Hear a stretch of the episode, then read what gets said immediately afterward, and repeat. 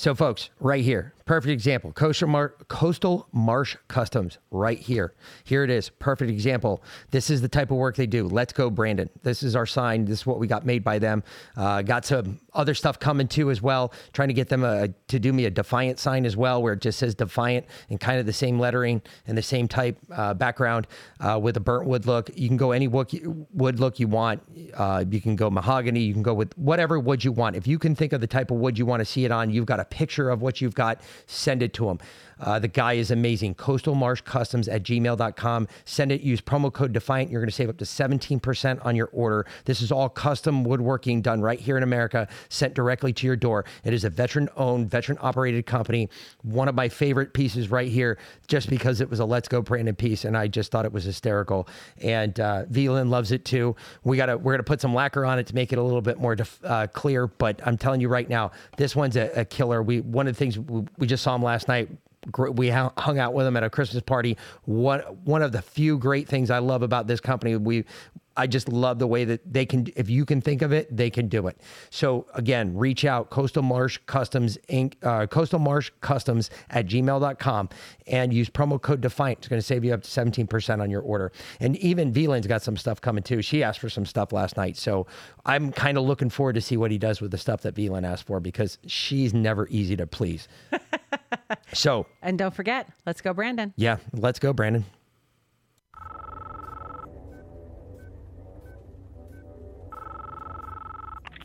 I know you're out there. I can feel you now. I know that you're afraid. You're afraid of us. You're afraid of change. I don't know the future. I didn't come here to tell you how this is going to end.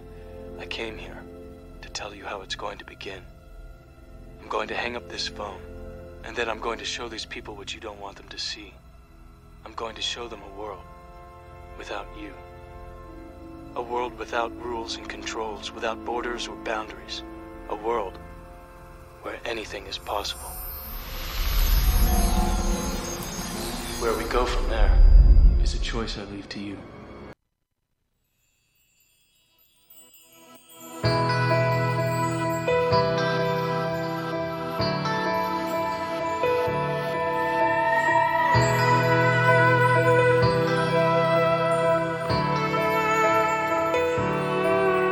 Tell me now, what do you see?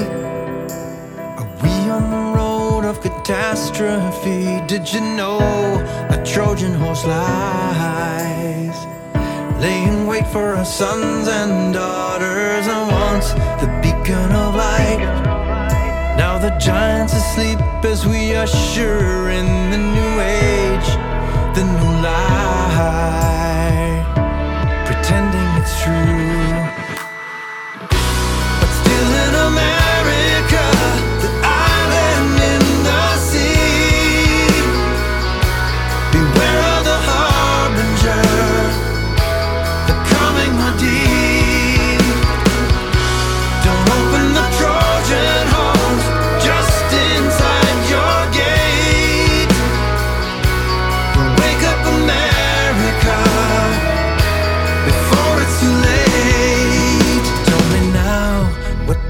See? Are we further down the road of catastrophe? Did you know we've drifted away from the truth to apostasy as we build the altars of self? We're blinded by hatred, we're blind to the truth. So, Lord, please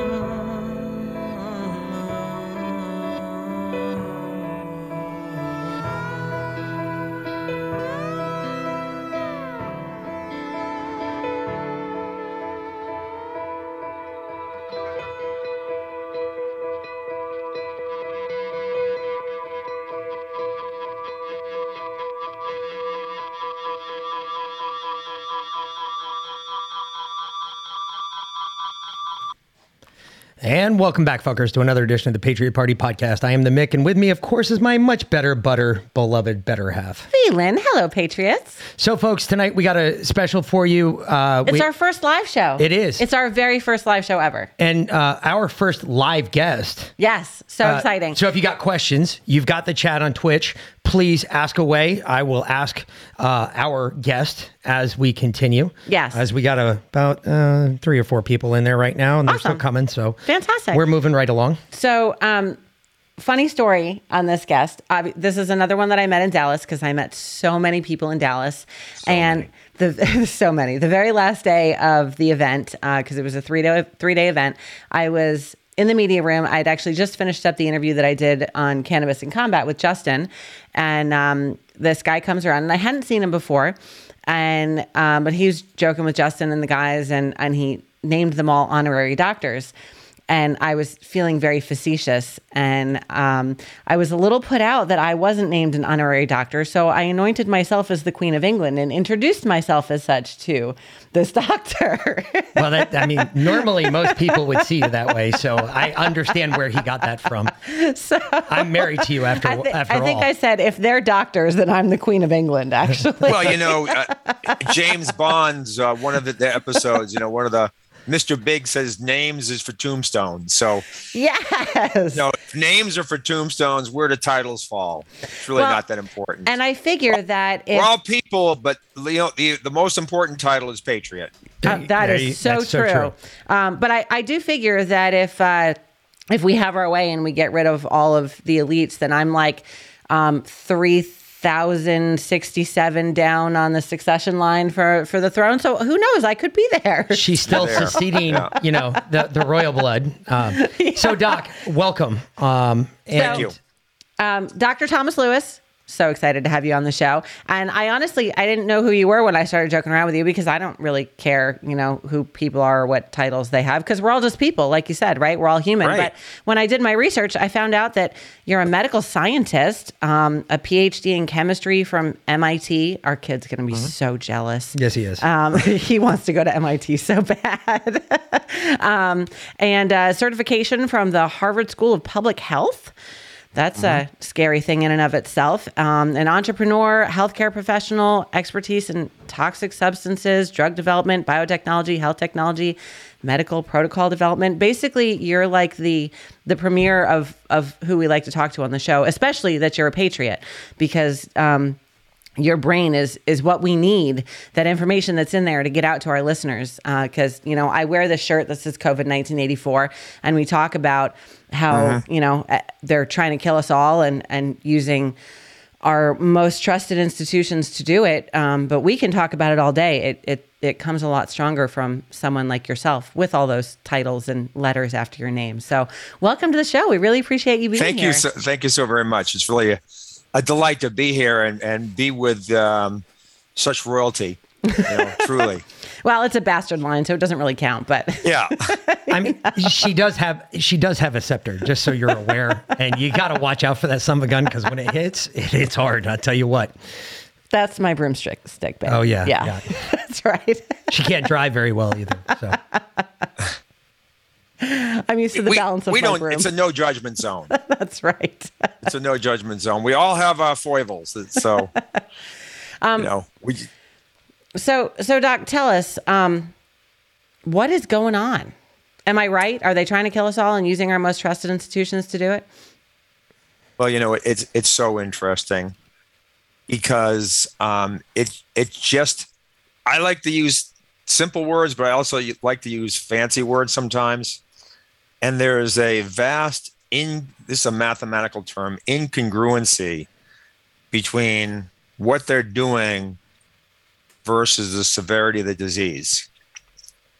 And so it it just if something doesn't smell right, so wh- when you looked back in essentially two years ago, right about now, the early scenes from Wuhan, where people they they had images of people walking down the streets and spontaneously falling and dying. Yeah. That was all orchestrated to instill fear, to start this whole panic. Because when you start panicking, you tend to lose your rational thinking. Now, subsequently, athletes have suddenly fallen dead, um, and that that's very explainable in terms of their physiology and what how how much athletes tax their heart. But just normal people, where in the world has a normal person just walking down the street? And th- this was not just one-offs; it was a supposedly a large number. Where has that happened? So you just start from the very beginning. I'm a person as a medical scientist. I kind of look at things that, from root cause, and if that is not a reproducible event, what was the agenda behind it? And uh, that that's all I have to say. But you know, one of my favorite TV shows, and I didn't, I don't really watch TV, but someone recommended this, and I got it on um, CD. Is Person of Interest, Yes. and a, a lot of people love that show. And in fact, um, the star actually um, did a, a keynote for the VIPs at the recent uh, Truth About Cancer Live. Jim Cosavell, I think I Yep. think I got his name right. I can never But say his ex- last name. We joke about it on here all the time. Yeah, but what's what's extraordinarily interesting is that in 2015, their last year, they did a five-year series. Mhm. In 2015, in one of the last episodes, they they found someone that was resistant to a virus, and they were the goal was to spread a pandemic, and they were able because of you know, Reese and the team sort of to intercede. But fear spread. And the next thing you know, you see in New York City people lined up to get the vaccine against um, this identified virus. And the discussion from the people running the evil AI was saying, no, you achieve what we wanted to do.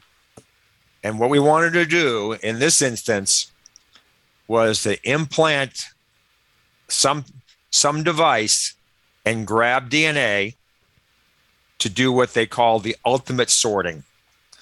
The ultimate sorting of the population. So this was obviously a fictional program. There are no fictional programs.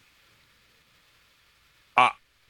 Oh, good good point. good point. No, I like your interpretation. It's all it's all derived from reality, of course. it's But well, it's all in predictive 2015. So five years before, and and the the romance novel, you know the how they how they built the story, almost was exactly parallel to what was depicted in that 2015 episode, and it was just a a three minute a three minute snip, and I grabbed that snip and every once in a while on some of my podcasts, I'll play that, you know, as uh, an introductory to our discussion, just to put things into context of how truth is stranger than reality. So uh, I'll send it to you folks because you might, you know, Oh yeah. you might be use for it. It's extraordinarily interesting. You know, we just clipped it. We we talk all the time about how they use movies and TV shows to tell us what they're going to do because if we do nothing about it, then we're complicit and they're absolved of guilt. So um, usually movies run on like a ten year cycle, and TV shows were on about a five year cycle. well, now to it's now yeah. it's like six months because they're pushing stuff out so fast. But They're pushing it out so fast. yeah, I mean they they really and, and you know the things up. devil the devil's mo, mo is just to create confusion. Yeah, most That- definitely. that's all it is. You know i'm um i'm writing i've written three books in healthcare previously and i'm writing a new one and i've debated on the title. And i reached out to dr peter mccullough and i don't want to say he'll be a co-author but he expressed interest in what i'm doing here. And the original title was going to be something along the lines of surviving pandemics plural okay and the reason why I picked that title, I'm actually not going to go with that title. I don't think I'm doing some focus groups, but it's still relevant. It could be the tagline. But the reason why I said surviving pandemics is even the most insidiously brilliant people designing population control or whatnot don't have it perfectly down because health is health is not a simple thing. So this is their first experiment with us. And, and in my opinion, it's somewhat of a failure because the mortality rates aren't as high as maybe they wanted it to be. You know, you can modulate. Um, there's this evolutionary biologist out of Louisville who wrote a book called Plague Time 22 years ago. Mm-hmm. And what he basically show, showed was extremely interesting. That something like Ebola, which is extremely lethal and contagious, will not spread because you get it, symptoms emerge immediately. You can isolate that person, contain it, and and so it doesn't spread. If- and then if you know, I- like if I seven or eight years ago, when Ebola came to this country, there was panic all over the country. You know, there's half half of America is going to die. One one person died, the person with Ebola. If A if, nurse got sick, but she recovered. One person. if, if I remember correctly with Ebola, the problem with Ebola is it shows signs too fast. It is not Right. as It airborne. shows signs too fast. It's Yeah. not as airborne as what they wanted either, because once it's outside the Right. human body for more than I want to say, I believe the time limit was like 50 something minutes, it's like 51 or 56 Right. minutes, it dies. And it does not have a long, long longevity outside the human body. Right. And, and then you look at the other end of the spectrum, and no one quite thinks this way. The true pandemic that we have is the fact that 60% of American adults have a chronic condition. Correct. And that's the true pandemic. And there is the thing about that is there's something called crypticity. In other words, there's no way to associate the disease with some type of exposure. Whereas in Ebola or even um, COVID, there is there's at least a way to sort of titrate to a string of people who had it before or whatever. So that's the real insidious one because and it incubates over 10 20 years and in my view most of most chronic diseases have what's called a, a, a sort of a chronic um, infectious etiology in other words there's a lot of subacute infections tied to um, a, a variety of chronic conditions. And uh, let me just tie in our founding fathers for a second because we're all patriots. So Benjamin Rush is a founding father, and he was also a doctor, and I believe he signed the uh, the Declaration of Independence. Um, but as a doctor in 1806, he said, "I am just another doctor who contributed to the knowledge that when you pull an infected tooth, people get better in many ways." And and that's really something that is completely lost in healthcare today. I, I know I'm digressing a little bit about talking about that continuum. I'll get back to No, ac- theory on- actually, actually, Doc, you brought up a really good point. There's something I I've been dying for a doctor. I've been dying for a doctor to come on the show that could answer this. Um, now, knowing your a little bit more of your background, obviously, we've read a little bit. Um, do you find it odd? At least I do, and I'm I'm not a doctor. I did stay at a Holiday Inn Express la- Express last Yeah. night because I almost got my the shit kicked out of me by my I wife. did both. I, I worked with a doctor and I stayed at a Holiday Inn, so See, oh my Even God. You're, you're even better. You're- amplified my knowledge base. You're like three times over where I'm at. so that being said, um, I, I, I've got a basic question. and I'm not sure. I haven't had a whole lot of doctor friends that have been able to answer this. Why is it that for this disease, that ivermectin and hydroxychloroquine seem to have this huge success rate defeating this when they are antiparasitics? Okay, first of all, a parasitic is a parasite, anything that gets in your body and basically tries to eat you from the inside. Um, these are anti-parasitic drugs that we have been given for years. I mean, not just a couple years either. I'm talking some of Oh, hydrox- Merck- Decades, yeah. hydrox- Merck gives Merck. uh, Um, one of the researchers from Merck was um, worked with the Japanese gentleman Omasa. I forget his exact name, that discovered this substance in the soil, in specific soil in Japan, and um, and Merck gave this drug and may still give this drug away to save the lives of third world children dying from parasitic infection. So if you look at antibiotics and ivermectin, it's a toss up in terms of which medication has saved more lives over history. But to answer your question, you know, in medicine, there's um, what are called off label use. And so the drug is approved, or whatever it is, is approved for a specific indication or purpose. And then in use, doctors learn that it has what are called pleiotropic or Yep. multi modes of action. Celebrex so is another 20, one. 25 years ago, it was about 20, 25 years ago that uh, it was discovered that ivermectin, and there's been good scientific studies since then, has not only antiparasitic but antiviral, so sort of broad spectrum.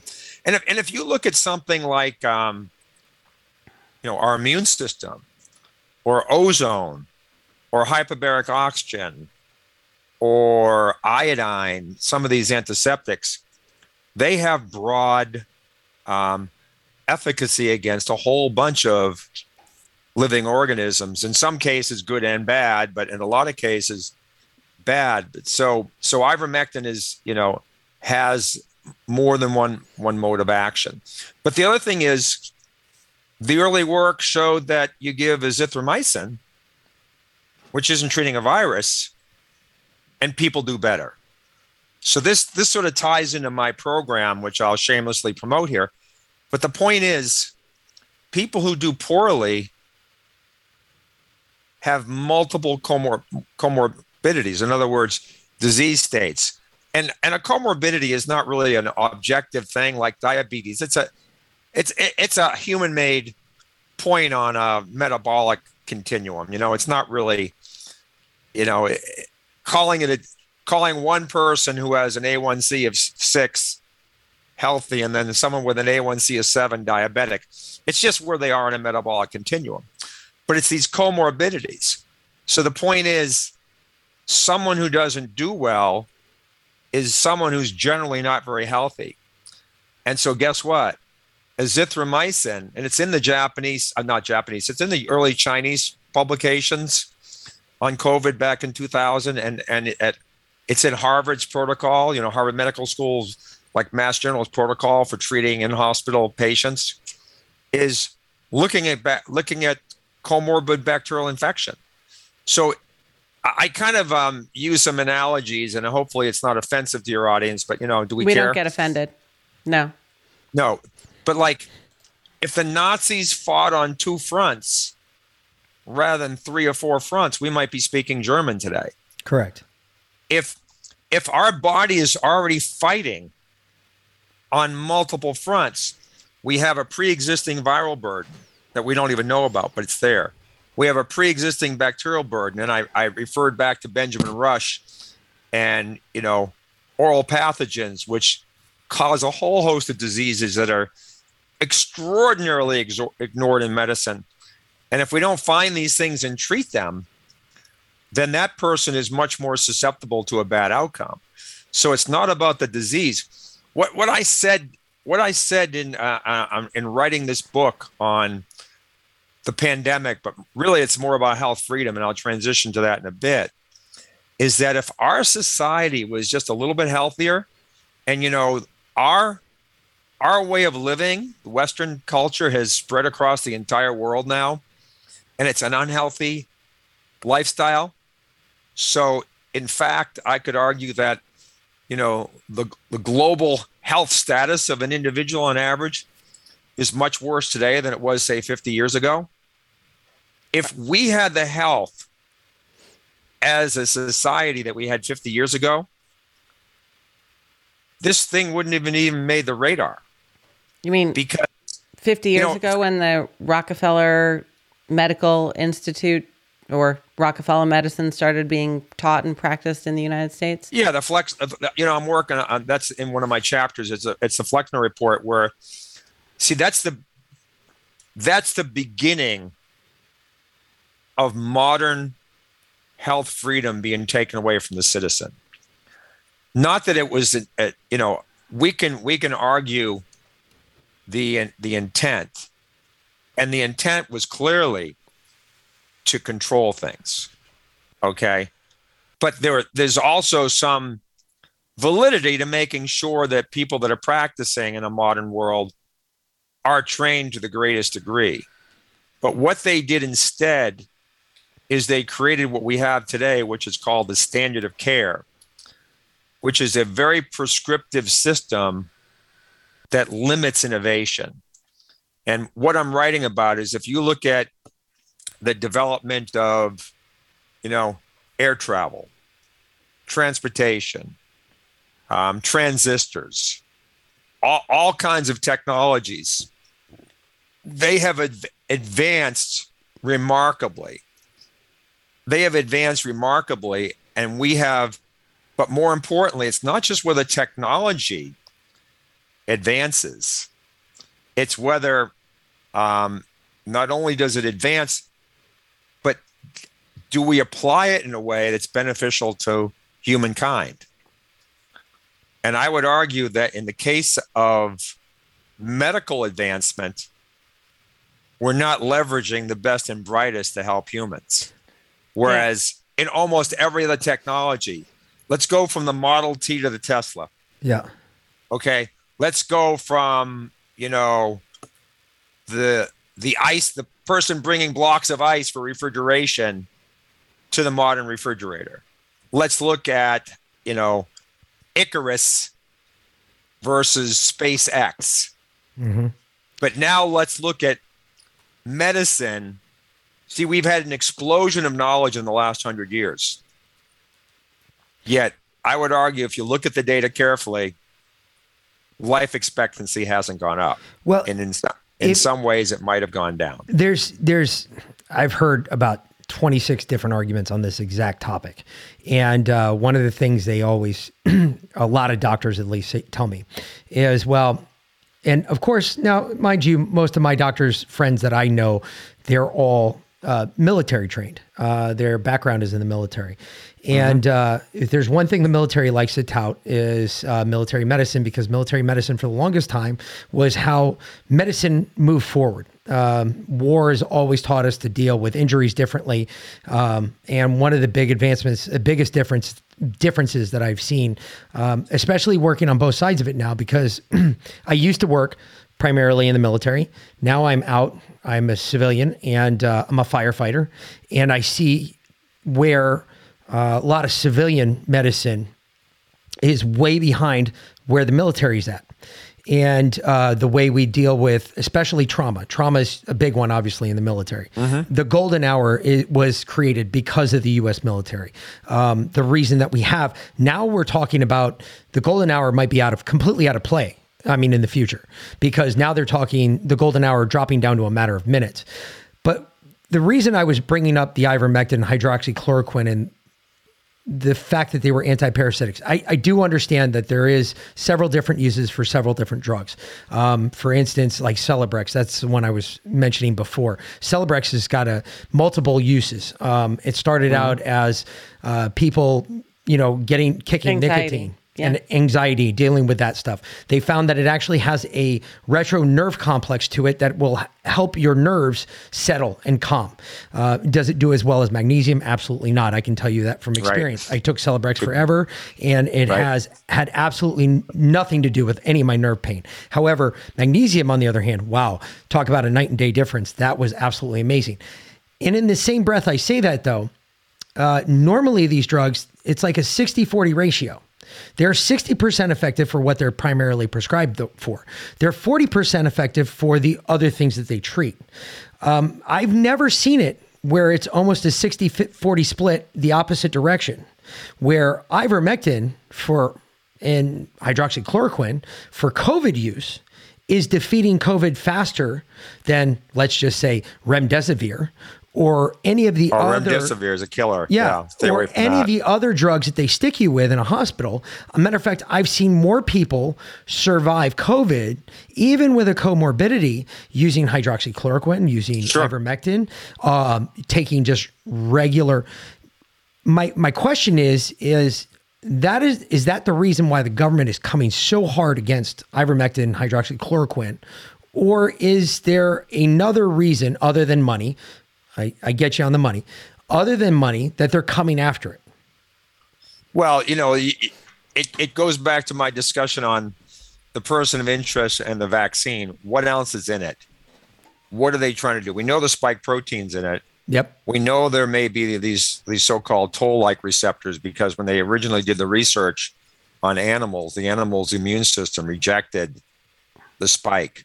Yep. So they had to downregulate your immune system so it could get in. But w- what else? What else is in it? And that goes back to sort of the whole vaccine safety thing. So, um, you know, it the narrative. Even CNN two years ago, the topic of conversation was your immune system health, and then suddenly there was this major shift, and the only narrative was vaccine. And so anything that could potentially compromise, you know, the experimental use authorization, which means there can't be something that's a viable treatment. Otherwise, we can't issue this. And I'm not the world's expert on this. I spend most of my time focusing on what, how to measure and rebuild and, and build health. So like I've I've actually tried to put the whole COVID controversy in the rear view mirror. And I have people on my team, medical doctors and other people that spend a lot more time on this. So I'm not as fluent as, uh, you know, like, um, you know, Corey would be or some of the other pundits on this, but it, it's very clear that they worked hard to marginalize these things.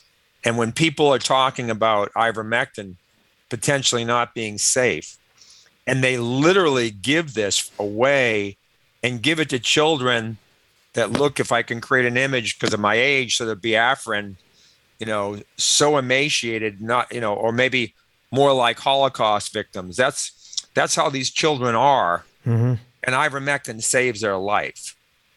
Okay. So what is the harm of this drug? I have never, you know, having studied toxicology at the Harvard School of Public Health and looked at not just pharmaceuticals but other toxic substances. I've never seen a medication with fewer uh, you know side effects than this drug. Yet there are many people that believe that they shouldn't take it because it's a pharmaceutical of unknown side effects. Let me tell you, it is given to the most vul- tens to hundreds of thousands to even millions of some of the most vulnerable humans on this planet. Worldwide. So the agenda is the vaccine. yeah. So what you're And saying is that people who take point- ivermectin aren't actually going to grow a tail. Well, I, I'll take the tail if it helps me be better at what I'm at. It sounds like an appendage that sounds very useful. But the but the point is, if these are treatments, and Merck, I mean, like Johnson and Johnson, Pfizer, they know Merck. Give this away. Been giving this away for decades. They all know. So why do they shun it? Why do they make people fearful of it? So it's it's not an agenda of health. If it was an agenda of health, treatment would be first and foremost. McCullough has made this point over and over again. And and so it's just not an agenda of health.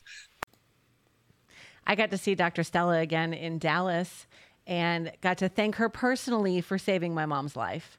There you go. That's a big one. I tell you what, Dr. Stella gives the best hugs. You know, she is she is a, a warrior of God. I mean, this this woman brings a, a spiritual axe to the battlefield.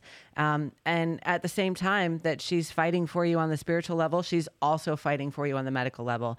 She's amazing. So if you if you're feeling just a little down or you're you haven't had covid you're afraid of getting covid um, it can be a very scary thing ivermectin and hydroxychloroquine really do work. I promise you, you are not going to grow a tail.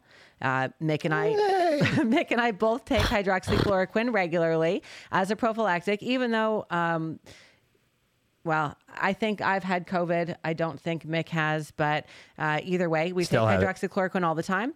My mom, we gave her ivermectin when she got COVID, and she was better in four days. Four days. And Dr. Stella also has this awesome all in one vitamin, which can really help boost your immune system because it's really important not just to take over the counter prescription drugs, but in order to keep your immune system at its peak efficiency all the time so you don't get yep. sick, you really need an excellent vitamin supplement. So Dr. Stella is the place to go. Go to Dr. St- drstellamd.com and use, Use the promo, code Defiant, and that will save you up to 5% not only in your teledoc visit, but also because remember, folks, this is a prescription. You are being mailed a prescription, so you have to physically see a doctor first. So you're going to go there, you're going to get a teledoc visit. Your teledoc visit, once your teledoc visit's complete, they're going to, if you're sick immediately, they will overnight you uh, either ivermectin or hydroxychloroquine, whichever one you get or both. or both. If you use promo code Defiant, that will save you up to 5%, not only your teledoc visit, but also with the drugs as well. And they will send them, and trust me when I say that they're within 48 hours because they were there within 48 hours. Yep. For my mother in law, they were there in 48 hours. And let me tell you something, I didn't have to hear about it anymore about how she was going to die. It literally lasted 72 hours about me hearing about how she was going to die when I knew for a fact natural immunity. when I knew for a fact she wasn't going to. So Dr. Stella, MD, D R S T E L L A dot or MD dot com. And again use promo code defiant save up to 5% on your order both on your teledoc visit and any order you make. Even if you get the vitamin or you get hcq ivm whichever you get get them both get them all and get them shipped to you and save 5% on your order. Like i said we are only bringing people that we believe in that are patriots, people that we know that are not here to, you know, they're not patriots, they're patriots. They're here promoting the same cause we're promoting. They're trying to help the same things you're trying to help. This is what we want to get to you. This will help you recover from COVID. It will help you prevent COVID. Uh, as we're hearing now, we've got news or stories after news stories coming out about, especially hydroxychloroquine, how it can be used as a prophylactic and even not for the flu. Correct. Not just COVID, even for the flu. So, So as folks, Mick likes go get to it. say, better to have and not need than need and not have. Absolutely. Get it for your own ship box, put it in your house somewhere just in case somebody gets sick. Boom, you've got it. Family member gets sick, you can ship them some. Here you go. I got some drugs for you. This will work. Trust me, it will work. Just take it. You will be amazed. You'll even feel better. If you're not sick, you will even feel better after taking it. Trust me. It's amazing. So, folks, again, doc, Dr. Stella, D R S T E L L A dot MD. MD com. or MD.com and use promo code Defiant and you'll save up to 5%. Appreciate y'all listening.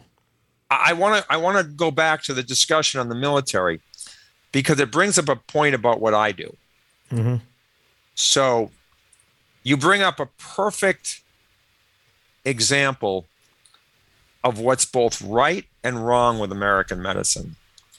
We have arguably the best acute care system in the world.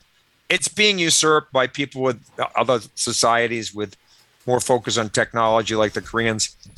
But the military, to your point, probably still has the best the best acute care system in the world. And that's all our doctors do. You go there, you have a minor complaint, they slough it off, it's all in your head, it's not, not a big deal. But you know, if if it's a crisis, we're extraordinarily good. Even the CDC, and maybe you don't trust anything from them anymore. No, not a bit. If, if, if but if you look up, but these statistics are real. If you look up um, CDC chronic disease in America, chronic diseases constitute 90% of the healthcare budget. 90%. And let me tell you, the military doesn't have to worry about chronic disease. They're working mainly with the younger people. We are abysmal chronic disease. These are the comorbidities. Your Long, doctor long-term has care. No. Yep. Yep. I, I completely no clue. agree. So we have a sick care system. You're either healthy or you're acutely sick, and we're brilliant at that. But in the middle is my my program is all about where do you lie on the health disease continuum? Okay. You're not either healthy or sick. Okay. You lie somewhere on a continuum.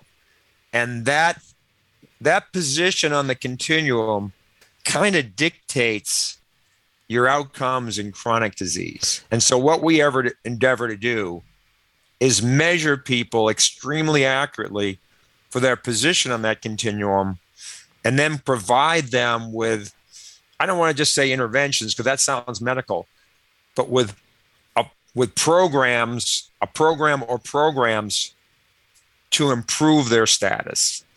And that's where I think medicine needs needs to be. I, I am trying to build a universal consensus, not within the regular doctors, but sort of the functional alternative integrative to create standards in this area so that we can we can have a, a more um, scientifically and medically thought out program for chronic disease because our medical systems from the American Heart Association to the, the American Cancer Society to the Di- Diabetes Society to all the major hospitals have completely failed us when it comes to chronic disease. And there's a study by Rand. It's I have it. It'll be included in my um, my book showing statistically what's going on. But you know, chronic disease. You know, technology and knowledge has gone up exponentially in our last century. But chronic disease continues to go up at a very high rate in terms of incidence per per capita and overall incidence. So this technology, all this knowledge we're gathering is not being properly applied to the 90% of medicine. And that 90% of medicine is where people on a daily basis are just living in in some level of um, misery from chronic pain, from sleeplessness, from gut issues, from you know fatigue, from brain fog, all these subtle things that when you go to your doctor, you're getting no advice, no help, and oftentimes you're being marginalized because guess see, what? See, and I was told completely the different. I was complete. I was completely told something different. In the I, military. I was prescribed every drug. No, even out of the military. I have been prescribed every drug under the sun. I still have a bottle of MS Contin, and it sits on top of my on top of my dresser. I haven't touched it because I took one and I slept for about 19 hours straight. And uh, I will never touch it again because a I didn't like the way it felt. B it yeah it took care of pain for 19 hours, but it took only care of the pain for 19 hours, and I was asleep for the whole 19 hours. So what did it do for me when I was awake? What am I supposed to be, a drug addict at that point? But I've been prescribed everything under the sun. And this is where I, I guess our uh, your opinion, obviously being more in the field, my opinion with the long term care and the long term uh, disability and the long term situations with people, uh, you would think that, well, we look to the military for the trauma. We look to the military for all the need it done now. We got to make sure this guy lives. Okay. We, you would think that naturally that we look to the VA for the long term care, but obviously to the VA for that has not been the case because the VA is crap. But with that, I've hit doctors here and there in and out of different facilities. Some seem to be about taking care of me, and some seem to be about procra- when I asked about natural, for instance, um, CBD. That was one of my first questions about especially arthritic pain because there's just days that I can't even open my hands. And I asked about CBD. And I've had doc no, that's worthless. It doesn't do anything for you. I've had other doctors say, "Well, I mean, you could take it. It's going to be okay, but if you take this drug, it seems to me like the whole community as a whole has become so reliant on basically what Well, that's the that's the Flexner report. what we're doing below your head right now, the self promoting, I need to make my $200. Same thing we're doing right there, that the whole medical community has gotten suckered into it instead of remembering the oath they took and do no harm. And instead, they, well, and do no harm, but you got to make money it, you, you see what I'm saying? There seems to be this.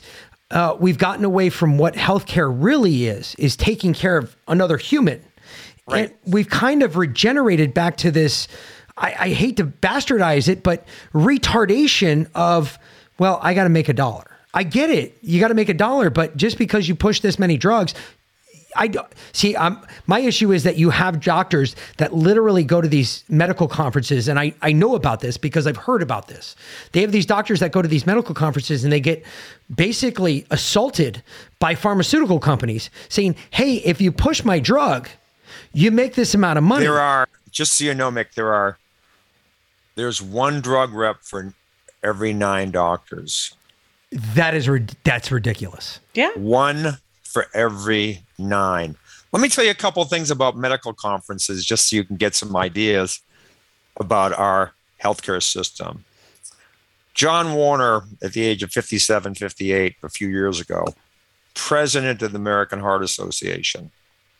So you would think the president would be like a model per picture of health for that organization. So he is at an American Heart Association convention, one of the big ones, the, the big one, annual, and has a massive heart attack and comes from to a from a whisker from dying. Yeah, And of course, the initial reports are, oh, Dr. Warner has a minor heart attack, resting comfortably at home. Then they interview the EMT who said, you know, I worked on him for, I can't remember if the number was seven or eight minutes to revive him. So they have, so the American Heart Association now has a new standard for what a minor heart attack is. If your heart stops for eight minutes, that's a minor heart attack. yeah, right. So my It's question like to mild you is, myocarditis in children. yeah. Oh my goodness. You know, it's not even. It's so that's so sad. You know, talking about what they're doing to our children, but you know, um, the the, uh, chairman and CEO of uh, Bernard Tyson of Kaiser Permanente. Yep. That should be one of the better delivery systems in the country because they're both the payer and the delivery. So they have an incentive to manage costs. At the age of 60, he dies in his sleep of a massive heart attack. You know, um, then another study, which will be in my book, is that when there are these big conferences, particularly in areas of uh, intervention that involve surgery and expensive procedures and whatnot, hospital mortality goes down. What does that mean? When the fancy docs that do the fancy, expensive new techniques are away and these new tech, new fancy techniques aren't being done, people do better. Well, isn't medical malpractice the third leading cause of death in the country? Iatrogenic, they call it iatrogenic deaths, yeah, caused by medical errors and whatnot. Yeah. So yeah, that's the third third cause. But you know, heart disease. It's come down a little bit, but it's still the number one killer. Not for long. I mean, you know, where where's all this technology? Believe me, the technology is there. so The technology is there. Well, that that that brings up an interesting question because you you said there's a correlation as our technology has increased, our overall health has gone down as a society. Do you think there's a, a direct correlation there? Do you think that um, maybe Well, our, if our I could, I could technology share a is- screen. I'd love to show you something. detrimental? I'll do that Go right for it. Yeah, and I I think about this in relation to 5G because you know they're talking about they're rolling, Rolling out, out the the 5G, 5G, towers and they're going to interfere with the the airplanes and this that and the other, but they're not talking about how it's um new waves like that, new new radio waves, new electrical signals interfere with our health on a very Well, you know, we, we have at, at the end of the day, we have to measure. We have to measure what these things do, and, and we can't get presumptuous. Like I, you know, I always tell my functional doctors and integrative doctors that you be very careful with what information you spread to people and make sure it's always credible because we're you know like dr mercola is accused of being a quack. All these functional docs are accused of being quacks so so we have to be very careful to do some perform good science and study the literature and things like that before we make assertions so for example i've had doctors that tell me that they don't use a microwave oven okay uh, to heat their food and I'm saying, okay, well, I'm a scientist, so it's all electromagnetic radiation. So at one extreme of high, high energy, you have X rays, and the other extreme, you have radio waves. Okay. And as we go down in, in bigger wavelengths, the energy goes down. Invisible light's here, lower energy than X rays. And then infrared's here, lower energy than visible. And then microwaves are here, lower energy than infrared. Every functional doctor, you know, uses infrared light to heal people. Okay. So I tell, I just tell the functional doctor, learn about base, go back, go back and study your, your, your freshman chemistry and physics. And my practice is, you know, you heat food in an oven, that's a thermal, that's infrared. Correct. My, my general practice is I don't climb in my thermal oven when the food's cooking. I would hope not. And and I also don't climb into my microwave when the food is cooking. Can't say I haven't tried that. Both but they're both electromagnetic energy and the only difference is the dose makes the poison. Like selenium is a very toxic substance, but in small quantities is essential to human life, micronutrients. Yeah. Correct. We take selenium on our Right. that's it's part of Infrared our light pack. is extremely healing to the body. But if I create high enough intensity, the dose, if I increase the dose, not the type of light, it's still infrared, but the dose of it, then it can be overwhelming to my physiology. And then the same with microwaves. And so what they're doing with these, uh, you know, the microwaves used in communication is what they are doing is they are increasing the dose. And at some level, 2G, 3G, whatever, keep going up in the gigs. At some point, there's going to be a physiological response. Mm-hmm. And guess what? It could go either way. It could be deleterious or it could be beneficial, or it could be both. But you know, it's it's relatively new, and we need to see the studies. So It could be both worry it? depending on Do the I think person. it will ca- cause problems? I do, because we are at at our heart and soul electrical beings. We are we are electricity. Thinking, talking, twitching, moving, everything is, you know, there's no puppet master with strings pulling on my hands and my mouth right now. It's all electrical. So when is when is the dose high enough electrically to start causing an interference with our physiology? And and that that is the question. So But you know, in in microwaves, it's what heats your food is not a broad spectrum of microwaves. It's actually a fairly narrow spectrum that's tuned to interact with the water molecule.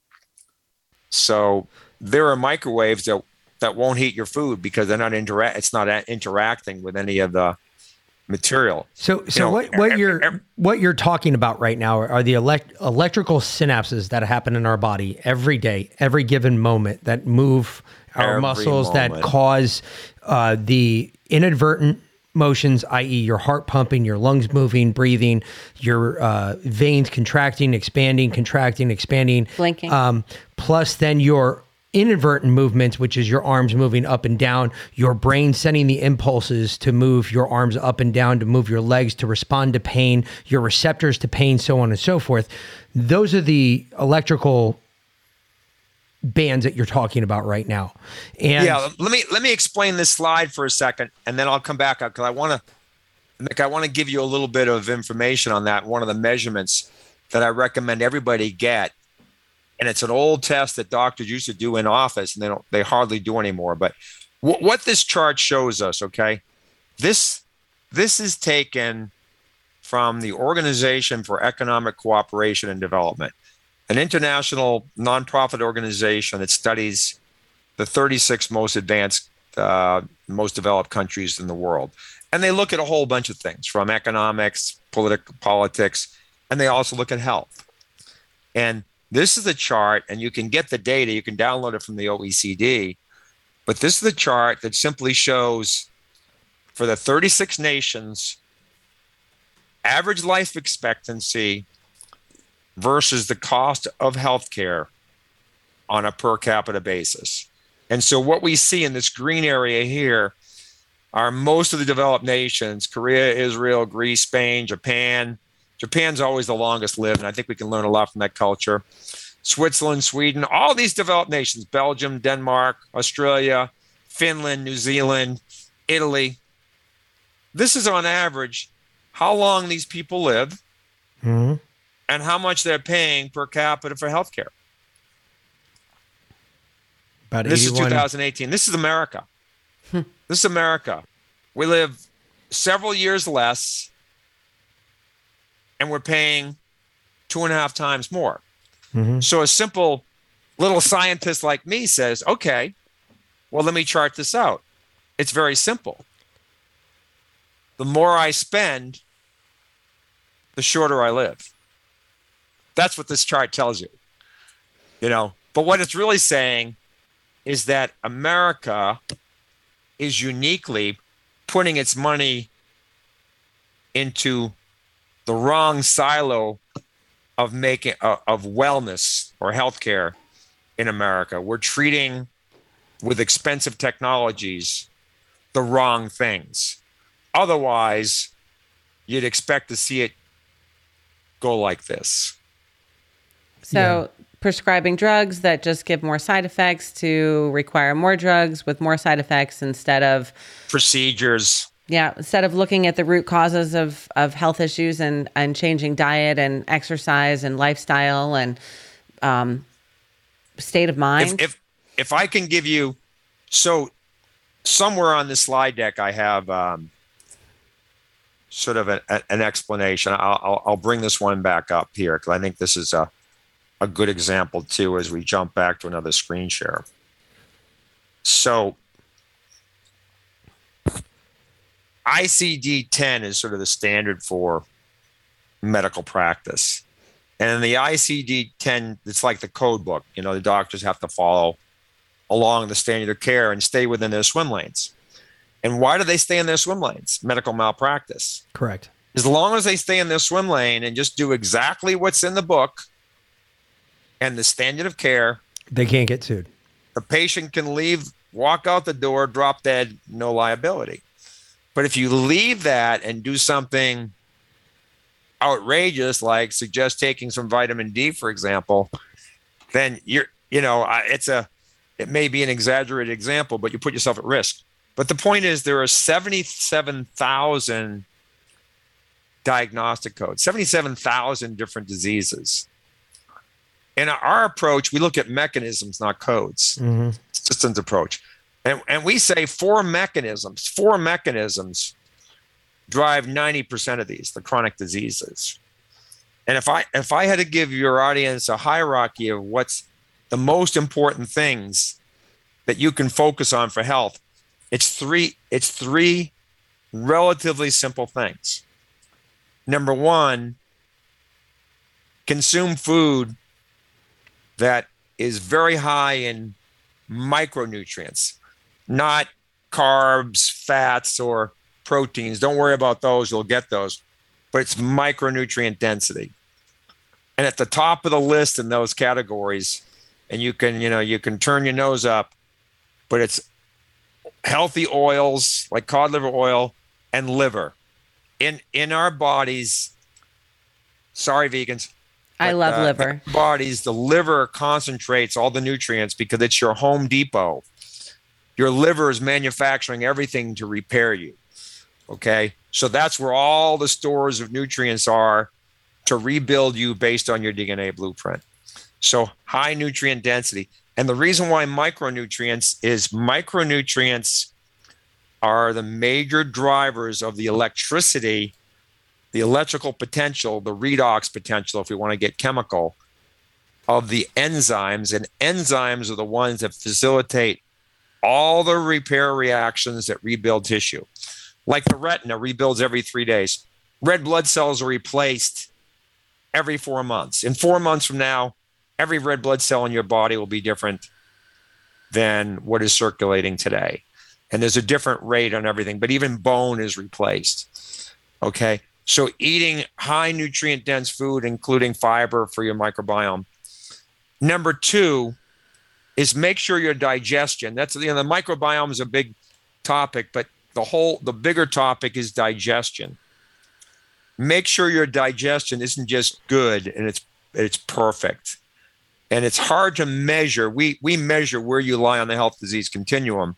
Measuring where you are on the gut continuum is is difficult to pinpoint. There aren't great tools per se to measure that. So what I say is improving and um, optimizing digestion is a is a daily pursuit.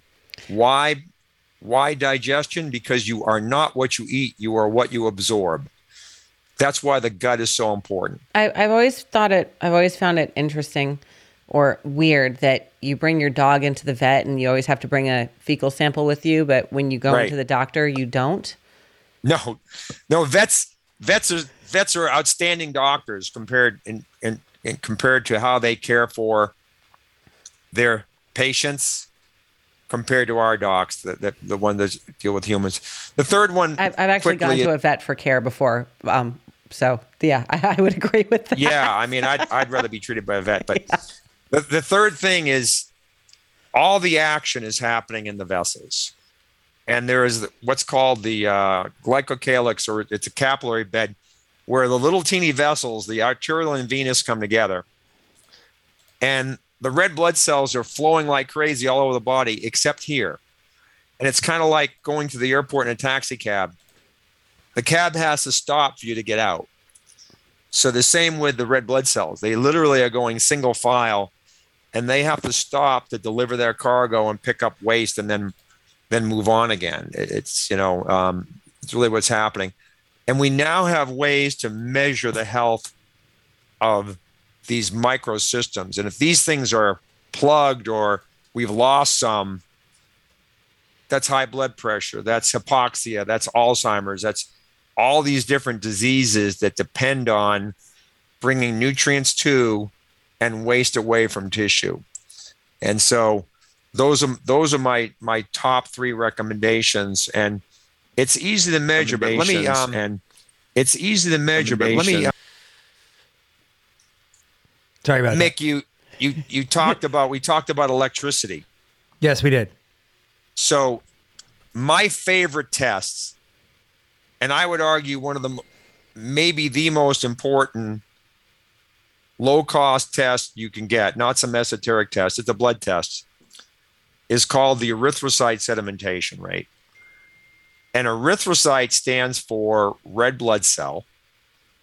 And sedimentation just means settling. Mm-hmm. And rate is the rate at which it settles. And so the ESR, we take a tube of blood, and that's why it used to be able to be done in a in a doctor's visit, and you put it on the, you know, inside a, a little you know holder for a tube, and you come back in one hour. And the amount of clear plasma on the top that you see is your erythrocyte sedimentation rate in millimeters. Mm-hmm. It's how much red blood cells settle. Mm-hmm. It's not that they're clotting, but they don't mind sticking together. Red blood cells in healthy people do not stick together. I'm going to titrate back to what it means and where it comes from. So, if they do not stick together, that means in the tube they do not settle. So your ESR would be zero, whereas a sick person may have an ESR of 20, 20 millimeters in an hour. So literally, we're sitting in our chairs, we're not floating in air, we're being pulled down by gravity. Mm-hmm. A red blood cell is being pulled by gravity as well. Okay. So why doesn't it settle? Because there's a force on the red blood cell membrane that's stronger than the gravitational pull. Okay. And that force is an electromagnetic. Every cell in your body is a little battery. And how does a battery work? Just like your on your phone, it's a lithium ion battery, it's a lead acid battery, it's a flow of minerals. Yep. We call them ions, but in outside the body we call them ions, but inside the body we call them minerals. It's a flow of minerals in and out of channels on the cellular membrane structure. So it's a little battery creates a charge. The charge is repulsive to the other cell. So when it goes to settle, oops, it pops back up. It's like two uh, magnets It's like north that north don't and stick north, together. Yeah. north and north. And I kind of say like when a red blood cell is traveling through a, a, a vessel where it's they're single file, they're never touching, but they're actually pushing themselves along. So let's go back to what creates that charge. Water. It's the flow of minerals Yeah. in and out of the cell membrane. So even though it's not a perfect marker, it's slightly non-specific. If your erythrocyte sedimentation rate is elevated, what it tells me, and then I ask questions to find out further, what it tells me is you have a gut absorption issue. You're not absorbing minerals and particularly micronutrients that facilitate the generation of that electric charge on that membrane. And so ultimately, if your ESR is elevated, you have sick blood.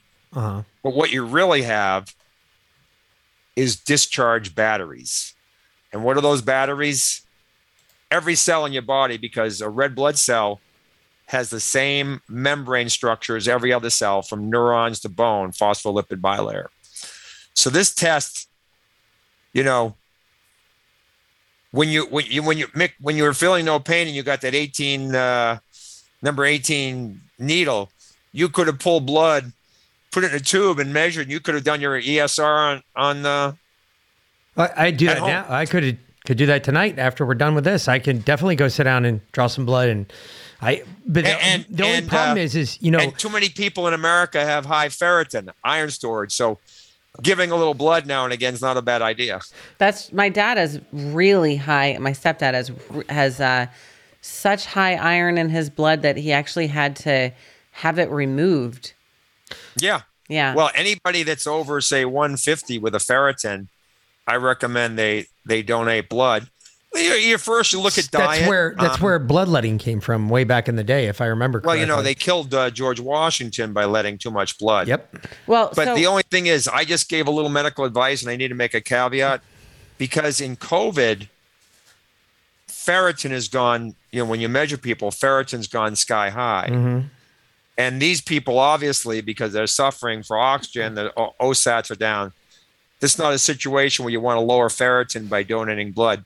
What No. these people have was, is what's called anemia of chronic inflammation Correct. your body and your brain and your being is brilliant. We just don't recognize it as such or don't give it credit.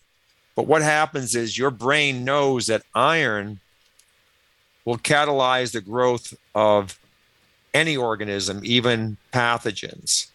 So, what it does is in COVID with the virus or even other diseases that are infectious, is your brain will tell your body to take any excess iron it can and tuck it away and hide it away in storage in this molecule called ferritin. So what you'll see is you'll see ferritin go way up and your iron may go low or partially low, just enough to keep you going, okay, while hiding the iron. So I, I just love little things like that.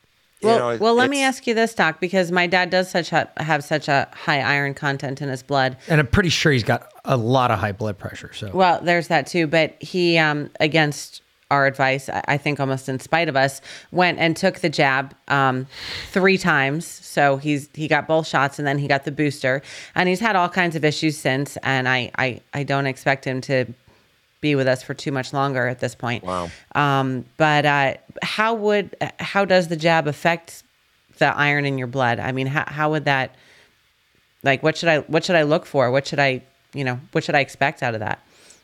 Well, let me just sort of give you a, a- journal overview.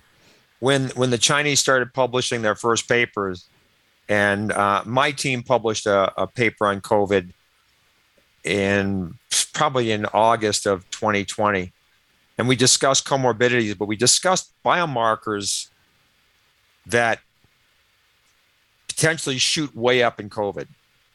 So let's just take a look at something like ferritin if your ferritin going to 5000 is deadly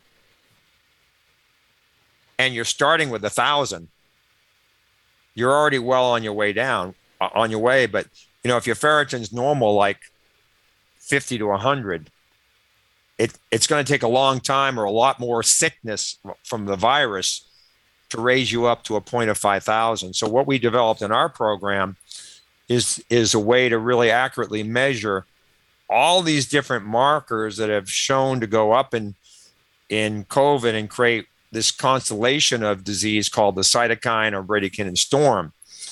And what we help people do is measure those markers that go up and lower them so that we're giving you more resilience, like more room, more room to spare before things get dire. Okay. And we don't know the exact point at which a, a value, you know, a, a, number goes up significantly to kill you, but C reactive protein is an inflammatory marker. If you're starting, you should be at 0.6 or below. If you're starting at 10, you can easily go to 100, and that, that could be enough to create enough of a cytokine storm to kill you. So, you know, it's never one thing. And what we do is we have a, we actually have a COVID risk and prognosis panel based on clotting factors, inflammatory factors, oxidative stress factors, infectious factors we talked about very early on, comorbid viruses and bacteria, um, immune status and, and metabolic status, all of these which are shown to be significant risk factors. So it's not about diabetes. It's a fact that your insulin is already extremely high. And if your insulin is already extremely high, you have a lot more sugars floating around in your bloodstream than someone with a, a normal insulin. it it just That's ex- just it feeding- exacerbates that's just feeding the beast. Yeah, it just exacerbates what's floating around your body. Exacerbates everything. Yes. So my next, and this is probably the most obvious question concerning this, is in your in what you've looked at, what your team has looked at. What is of everything you've seen? Is there anything that you've seen that automatically gives you the idea that a this is either man-made, or b this is definitely something that started in nature. And then finally, I think the most important one, I think what the one that everybody wants to know out of everything you've see, seen, do you believe that uh, what's going on inside the human body right now, especially with someone who's infected by COVID, do you believe that this could have been done naturally? So coronaviruses are ha, have and are been ubiquitous for a long time. But the way this spike protein is ripping at the micro vessels and blood blood cells and you know elevating that D dimer is extremely unusual. And, and I and I happen to have uh, so there's nothing analytically that helps me understand if someone is ill. Is it a man made thing or not? Because, you know, sometimes it's difficult to differentiate between, say, a toxic metal driven inflammatory response with that toxic metal being you know from nature but concentrated by man and and you know causing a stress versus say a uh, a pathogen a bacteria things like that the way the human body responds to um, an insult or antigen something foreign if you will Yep. is going to be the same whether it's a, a man-made thing Or uh, or, or a natural thing Yeah. for the most part. So a great friend to us and a great friend to you all that he comes on our show all the time, Dr. Sherwood. He's been on our show left, right, and center. Uh, we bring him on uh, to talk about especially medical stuff. Uh, he is a naturopath. He is a naturopathic doctor, so you're aware. Um, and he gives us a lot of great info and a lot of great stuff that will help you in your life so you feel better. Not only about your mental well, not only about your physical well-being, but your mental well-being as well. and don't forget about your spiritual well-being. Absolutely. Because they've got the Functional Medical Institute in Tulsa. He and his wife. His wife is an allopathic doctor, so uh, he's the naturopath. She's more the traditional doctor. Between the two of them, they focus on your overall health because it's great to treat your physical body, but if you're not healthy mentally and you're not healthy spiritually, then you're not truly healthy. So go to sherwood.tv forward slash Patriot Party and you're going to get his free ebook and you're going to save up to 10% on any order of the supplements that are he supplies there. Go there, check it out. Uh, Dr. Sherwood, again, he's a great friend to our show. He's been with us uh, for a long time now. We've brought him on. He's been on a bunch of our shows. Yeah, if you haven't listened Dr. to him Sherwood. speak, come on here, listen to one of our old shows. You can listen to Dr. Sherwood. He will tell you all about the the, the stuff you're getting. You can also get uh, uh, DNA. Uh, Genetic testing. Genetic Yep, testing. at his clinic in Tulsa. and they do that all they it doesn't go to China so you don't have to worry about your DNA going to China you don't have to worry about anybody supporting Chinese Wuhan lab crap lab leak crap just check it out Dr. Sherwood dot, dot TV forward slash Patriot Party and you're going to get his free ebook and you're going to save up to 10% on anything you get there so folks go there today give it a shot But I'm gonna um, I'm gonna hold up Dr. Ewald's book. It's not the it's made for the layperson. It's not the easiest read in the world. Let me I'm sorry, let me back up a little bit, but it's a very important book. And I'd recommend anybody that's really has sort of a scientific mind and wants to understand disease causation, read this book. it's Um, plague time for those of what- you who can't read What we were talking Or about for those this that are listening and not watching. Ewald, E W A L D. We um we talked about this earlier when we were talking about sort of transmissibility. And, and what Dr. Ewald made as a case in, in 2000, so 22 years ago, is that, you know, the Spanish flu, you know, there all these troops are on these steamers and they're in these hospital tents. It's like just spreading on spreading on spreading. But today with with globalization, transportation, we've been everywhere. And, you know, there's a, uh, there's a uh, sort of an entry question at MIT.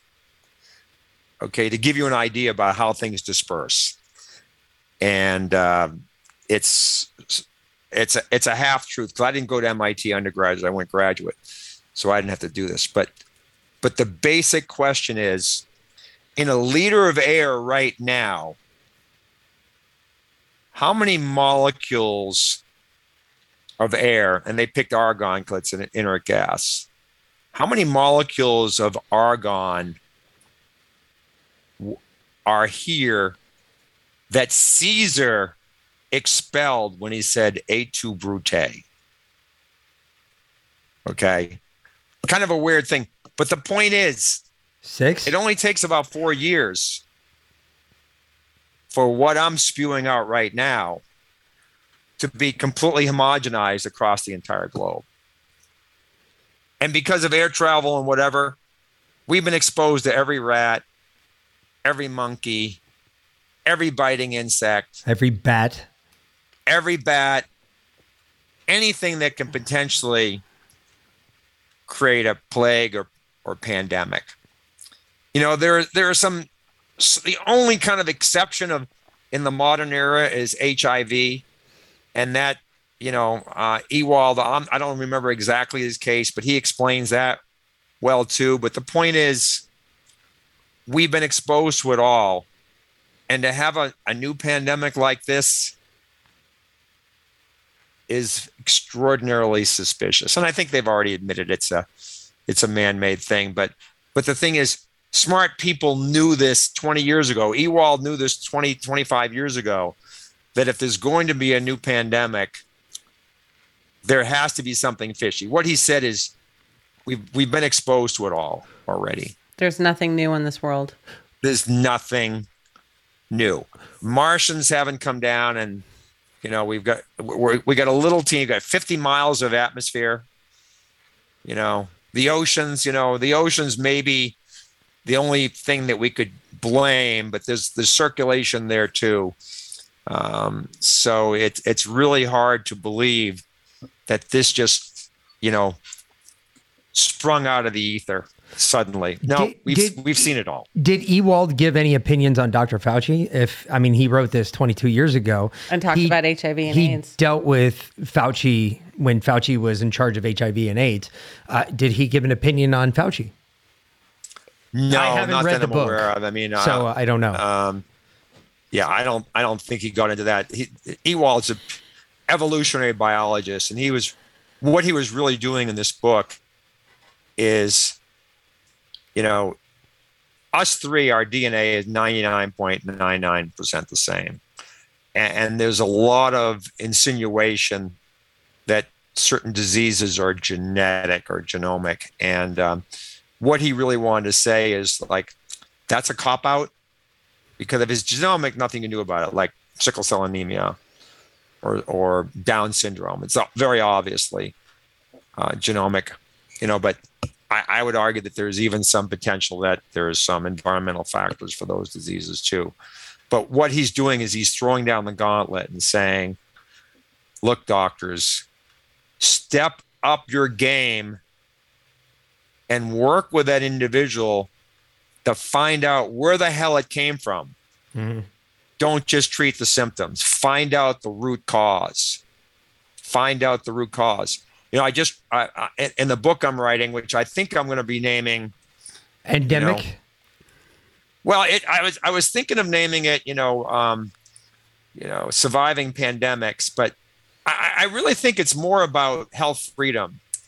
You know, and I'm thinking I'm you know, but it seems like such a differentiation in titles. It seems like it couldn't be the same topic, but it's really about health freedom lost. You know, because like I said, like we talked about earlier, if we were healthier, this could never even be faked as a pandemic. Correct. It couldn't be. So it's all, and, and you know, we don't have the ability to have health freedom anymore because of the way the ICD 10 codes are so restrictive and the, the liability. The tail is wagging the dogs. I mean, doctors sold medicine to Medicare and then the insurance companies, you know, and then in 1980, the FDA allowed uh, medical schools, I mean, uh, pharmaceuticals to participate in medical education. What's that all about?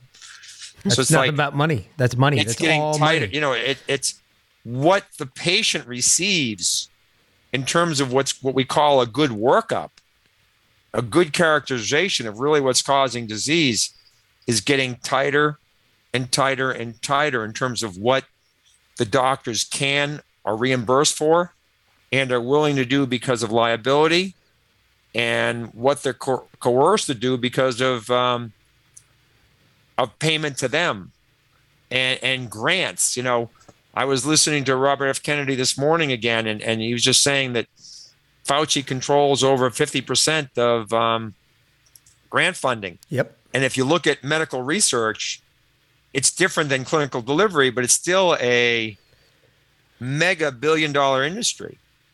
And, And- actually, when you look at it too, he doesn't just control 50% of the grant research money. he also controls 75% of all the research money that's going on concerning human trials and studies.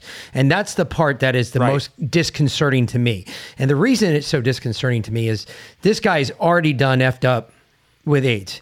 He put out drugs that were killing AIDS patients back in the 80s. and first he tested them on children. Uh, Yes, and, and we, killed them. And in Africa, and we all know Here in the United States, in New York. well, that too. We all know this. I mean, this is not nothing new, and yet this guy is still in the position he's in. A matter of fact, uh, we've talked to several people that have told us that I, I can't believe when this name was brought up that this guy was still in charge of this. And not only is he in charge, but now he's the head of it. It's even scarier when you think about that. But then when you get down the line, it has been so manipulated and I always say you you kind of without unwittingly you weren't a part of this, but you proved uh, yet again my point when it comes to follow the money because all of this is all about money. Like you just brought up within in college education for doctors these medical companies, these pharmaceutical companies are at the college doors knocking. It's like recruiting for the NFL. They're right there at high school. Hey, can I talk to your son real quick? I want to know if he wants to play professional football. It's like, hey, I know you have a nerd son who's going to be a doctor one day. Can I talk to him real quick? Because I want to know is he going to sell Pfizer when he goes to college? These are all things that are uh, just i mean these are things that just make me lose my mind Well, you know, um, I I brought this screenshot up quickly because these are the three books I wrote. This was published. It's a textbook on Alzheimer's that myself and my Harvard colleague, Dr. Trembrook, wrote. The End of Alzheimer's. It's uh, I've by actually- Academic Press. this is a scary thought doc i've actually read that book No kidding. And Yeah, then quarterback your own health, and then uncovering chronic inflammation, hidden infections. And um, in the Alzheimer's book, what we um, this is this is the SED rate test, by the way. yeah there it just is looking at oops i'm sorry I, I i went off it but but one of the cases we made in um, in the alzheimer's book is that in um, so aricept is a blockbuster drug for treating alzheimer's and it does nothing it does the exact same thing nicotine does it blocks um, um, an enzyme that that um, gets rid of acetylcholine, which is a neurotransmitter, and instead it allows acetylcholine to build up, and it creates what's called excitotoxicity. But what it does is it stimulates. You know, if you're never smoked before and you take a hit of tobacco, tobacco with nicotine, it's like you get all jittery, and you know, and that's what it's doing in the brain. And nicotine is actually a better drug or better substance than Aricept, which is a blockbuster drug but Aricept was coming off patent. And so what Pfizer did, they had five and 10 milligram doses. Mm-hmm. So Pfizer concocted a 22.5 milligram dose, which a doctor could not prescribe by any combination of five or 10. The FDA studied this, and the scientists said, This is toxic at this dose. It's no good. They rejected it. Pfizer somehow was able to go over the FDA to health head of Health and Human Services, and But they came back wife. and said, "You will approve this." Yeah, Fauci's wife is the head of Health and Human Services. yeah this was uh, a couple of years this was Yeah, a bunch she, of years ago she was then too. Un- unbelievable. The, is. the other thing I think that's fascinating is that a student at um, Harvard, medical student, was listening and was saying what the professor was saying is that that's just not right. So they formed. Uh, I don't know if it, it was this was the exact catalyst, but there's the American Student Medical Association, and they formed a group to go around and grade different medical schools based on integrity. And integrity really was defined as the association, how, how many outside associations a medical, uh, you know, a, a professor of medicine had, you know, related to industry and, and other interests beyond their teaching. And then they gave letter grades. And so at the end of the day, Harvard Medical School, top medical school in the world, the Student Medical Association Association gave Harvard Medical School an F grade for integrity, for really for for potential bias because the student said like, That's just not what you're telling us is just not right. It it sounds like these days medical schools, like most schools, are teaching future doctors what to think instead of how to think. You know, Yeah. that's that's always you know, and I, I told you the story before we came on the show about how a doctor once joked that I should have been a neurosurgeon because uh, when Mick blew a couple discs in his neck and they replaced the first one and they put a three-dimensional stainless steel disc in his neck and then he blew the one above it. And they were like well we'll have to fuse it and he's going to you know lose the uh, he won't be able to move his neck basically he'll lose most of the rotation in his neck and i said well why don't you move the disc up and fuse the one below it so that he keeps the rotation but still has that stainless steel disc Right, the C1 at the top, right yeah spine. Yeah. so and they were like oh that's that's a great idea Well, what And- she's not talking to you, telling you is that I blew C1 through 7. And they, what they did was they put discs at C1, C4, and C7. And then in between that, they, They- fused the fused ones the in ones the middle. between. So right now, I basically have. he's literally RoboCop. Yeah, but that's I have more metal in my body than most people But do. the you know the the point is that it, it's like they it wasn't in their book of procedures, so they couldn't think outside the box. They they don't know how to think. They only know what to think. And it sounds Well, like see- what you're doing in your practice is looking at individuals because that's you know that's that's the that's the problem with the vaccine. That's the problem with the, any kind of covid protocols. There's no- it's cookie cutter. Yeah, well- it's one size fits all and we are not one size fits all. We are not the same. We are each individuals and it's not just about you know man versus woman although we are different as well. It's every single person is different and every single person needs to be looked at individually and treated individually and differently what what I what I love about what we, we do and what I do on a daily basis is every day I'm living forensic files. Except forensic files, you know, when you watch these shows, So much it cooler. takes them months or years to finally deduce what how it all went together. But what we've done is we've accelerated that process, and and it might take it might take me a couple months to deduce what's really going on. You know, it's sort of what we use as sort of the funnel effect. We do lowest hanging fruit, highest likely, lowest cost things first, and then and then work down the continuum. The other thing I do is um, always do some very fundamental things for health first and say, let's just readjust these basic things first. And then let's find out if those symptoms get better, that you're get all worse. concerned about are still there. So, Yeah. for example, so many people treat thyroid with thyroid medications. You know, they see the thyroid stimulating hormone a little up, and, and women are particularly peaked about this, but men too. Men, you know, women are more, you know, in tune with hormones. Okay. And so we're going to put them on levothyroxine. And once you're on it, you're on it for life, unless someone really spends the time. It's so much easier to prescribe than it is to deprescribe. It's probably a factor of 10. But what I tell people to do is like, there's an axis from the brain to the gut. So it's like, why are we just looking at this little butterfly gland right here? We need to look at the entire axis. So let's do the most fundamental thing. You are what you absorb, and your liver is playing a, a key role as your chemical manufacturing plant in producing the the most active hormone, T3. So let's let's work the gut first, and then since the hormones are T4 and T3, the four and three stand for iodine respectively. Mm-hmm. Let's make sure you're not in excess of iodine or insufficient in iodine. And then we'll figure out whether you need hormone or not.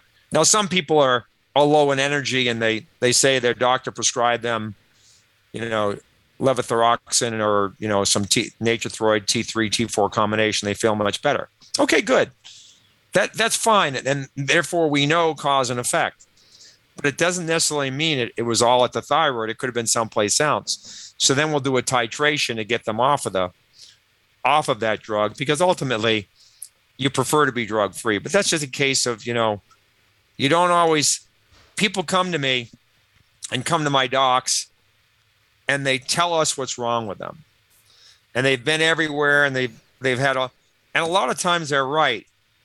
but a lot of times they're wrong.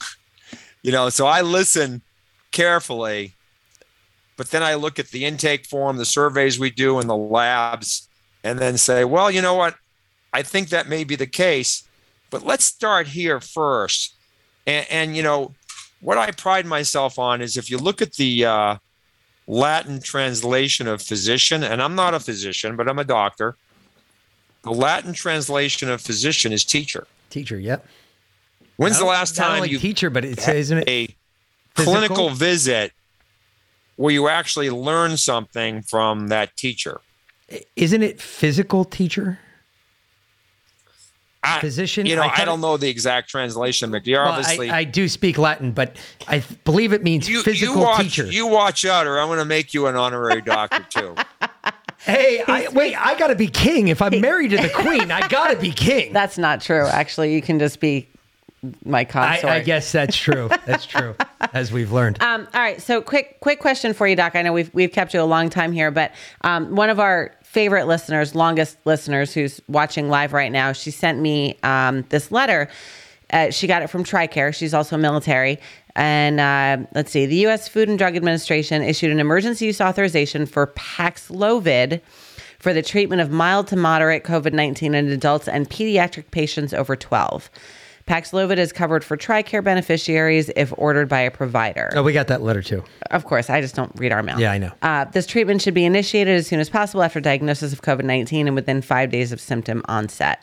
Um, is Paxlovid, is that uh, that Pfizer Mectin, or is this uh, a completely different drug? Is it something that we should take? Should we be concerned you know, about I'm, it? I'm, I'm pleased to say that my approach is to not know anything about pharmaceuticals. awesome. Okay. because then you become you know i'll look it up and i do you know because i do have plenty of people that come in with a, a, a treasure trove of medications they're on and then we'll pick through them and look at it but i i explicitly i'm completely ignorant um so it looks like looks like i did a little reading on this when was it improved for immediate release. Yeah, it looks like this is the um, the ivermectin lookalike. The Pfizer Mac. Pfizer Mectin. What is the safety profile of Paxlovid? It, it doesn't tell you Yeah, in that letter. we- the yeah, letter we- we just get a how letter from long has it been studied versus the safety profile of ivermectin? uh, And so, what Peter McCullough is brilliant in his interviews. He starts off with the most basic thing: what is the safety? Mm-hmm. A treatment that treats, like we're stuck, we're stuck with chemotherapy, and that's a long, that's a long discussion too, because doctors make more on chemo. Well, they probably make more on COVID now, but they make more on chemo than any other thing. Well, they do for And five years anyway until the patient dies. Oh. Yeah, the toxicity and the therapeutic benefit are extremely close together. We don't know about Paxlovid. When you have an emergency use authorization, has this been studied for five years for safety? It hasn't You know, even been out for five months. Yeah, Vioxx was studied for five years. They released it, and then it, it's reported. We don't know the actual numbers, but it, we know for a fact it killed at least sixty thousand people, here, here's and a that's drug. after years of safety studies. Here's a drug I love to put out there too, because this is funny when people ask me about like studies on drugs. They, they're often very quick about it. They say, you know, when you know everybody asks me when drugs are studied, and I'm I always tell them, look, I'm not a doctor, but I can tell you this much: when anthrax was first first given to the military, right? Anthrax was studied for a grand total of nine months. Nine months before it was given for the first military member. Are you ready for this date too? Because this is the one that blew my mind. I thought that anthrax was like a whole new thing. I thought the first time that anybody got an anthrax anthrax injection was basically just after Desert Storm.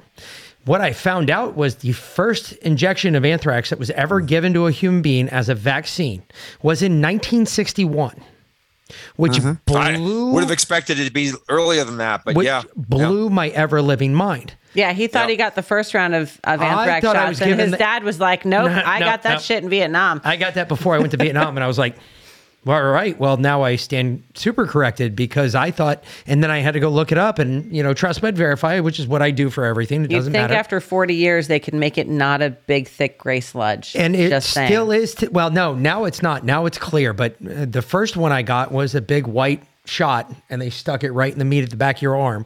And I had a goiter like hanging off the back of my arm for like two weeks, and then I got Nasty. sick as all heck, like 104, 105 degree fever.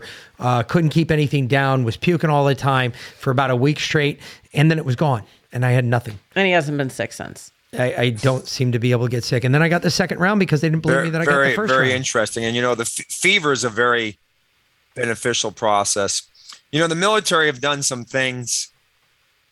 You know, the secret stuff with Lyme. That's a, a bit of a conspiracy, but the other one that's really yeah, no, hard Lyme to disease was created and released. Absolutely. The other one Yeah. that's really hard to find is, um, and I'm into these. I'm into these uh, stealth infectious substances. So toxoplasmosis is the disease, but the the the intra so microscopic parasite, intracellular parasite, it's called Toxoplasma gondii, Isn't that, and it's don't you get toxoplasmosis from cat poop if you're cat pregnant? poop, Yeah. Because dirty water, yeah. uh, raw food. But the number one thing it can cause when it's reactive is like schizophrenia. So it affects the brain. But what they found is when they looked at Toxoplasma gondii, it made rats unafraid of their enemy because there, was- there was this cycle.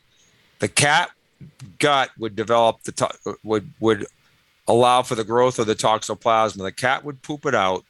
The rat would eat the cat poop, and then the rat would no longer be fearful of the cat. So the military, as far as I understand, was using Toxoplasma gondii to make warfighters fearless. That would make so much sense. No, you you know what they did? Okay, hold on. I totally. You know, you know about bef- Toxoplasma? I do. So before before we get all crazy with it, I've never they- met anybody that really knew about it. Well, this is well, this is where it was really I just cool know that I with can't. something I I'm used not to allowed do to back clean in the, the, cat day. litter, but okay. Um, When Right. the rats, when they noticed that the rats were no longer scared of the cat, they extracted their blood. Because what is plasmosis? What does it affect most commonly? Sounds like plasma. Affects your blood, but it also has another effect inside the brain. This is where it got interesting. So they extracted it, they studied it, and what they found was that there was a euphoric effect caused from this. It makes And you high. This euphoric effect was also reproduced in another drug that was uh, class four contraband in the United States under the DEA, which is also called acid. And what they started to do was give soldiers little tablets of acid in the 60s, and they had them sit down and talk to goats, amongst other things. They had them perform complex tasks while they were absolutely tripping balls and seeing shit that, like most of us, would just absolutely lose our mind if we ever saw it. And uh, they studied the effects that it had on soldiers.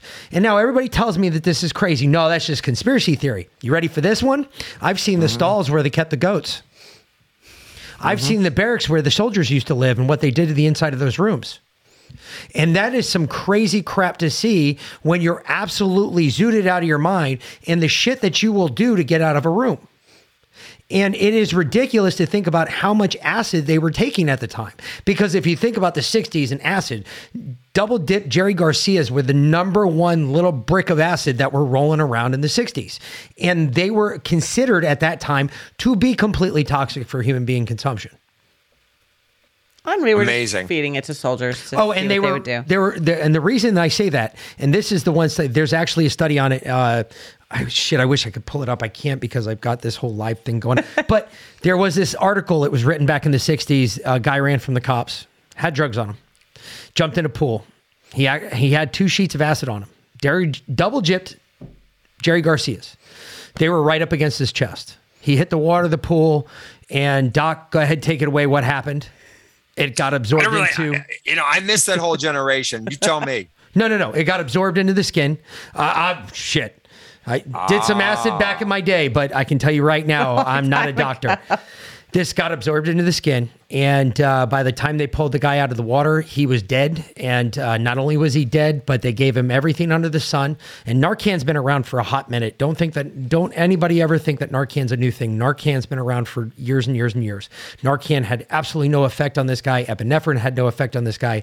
There was no way to get his heart started because Right. his whole brain was working backwards, shutting everything down. Nope, can't be alive anymore. Got to turn it all off.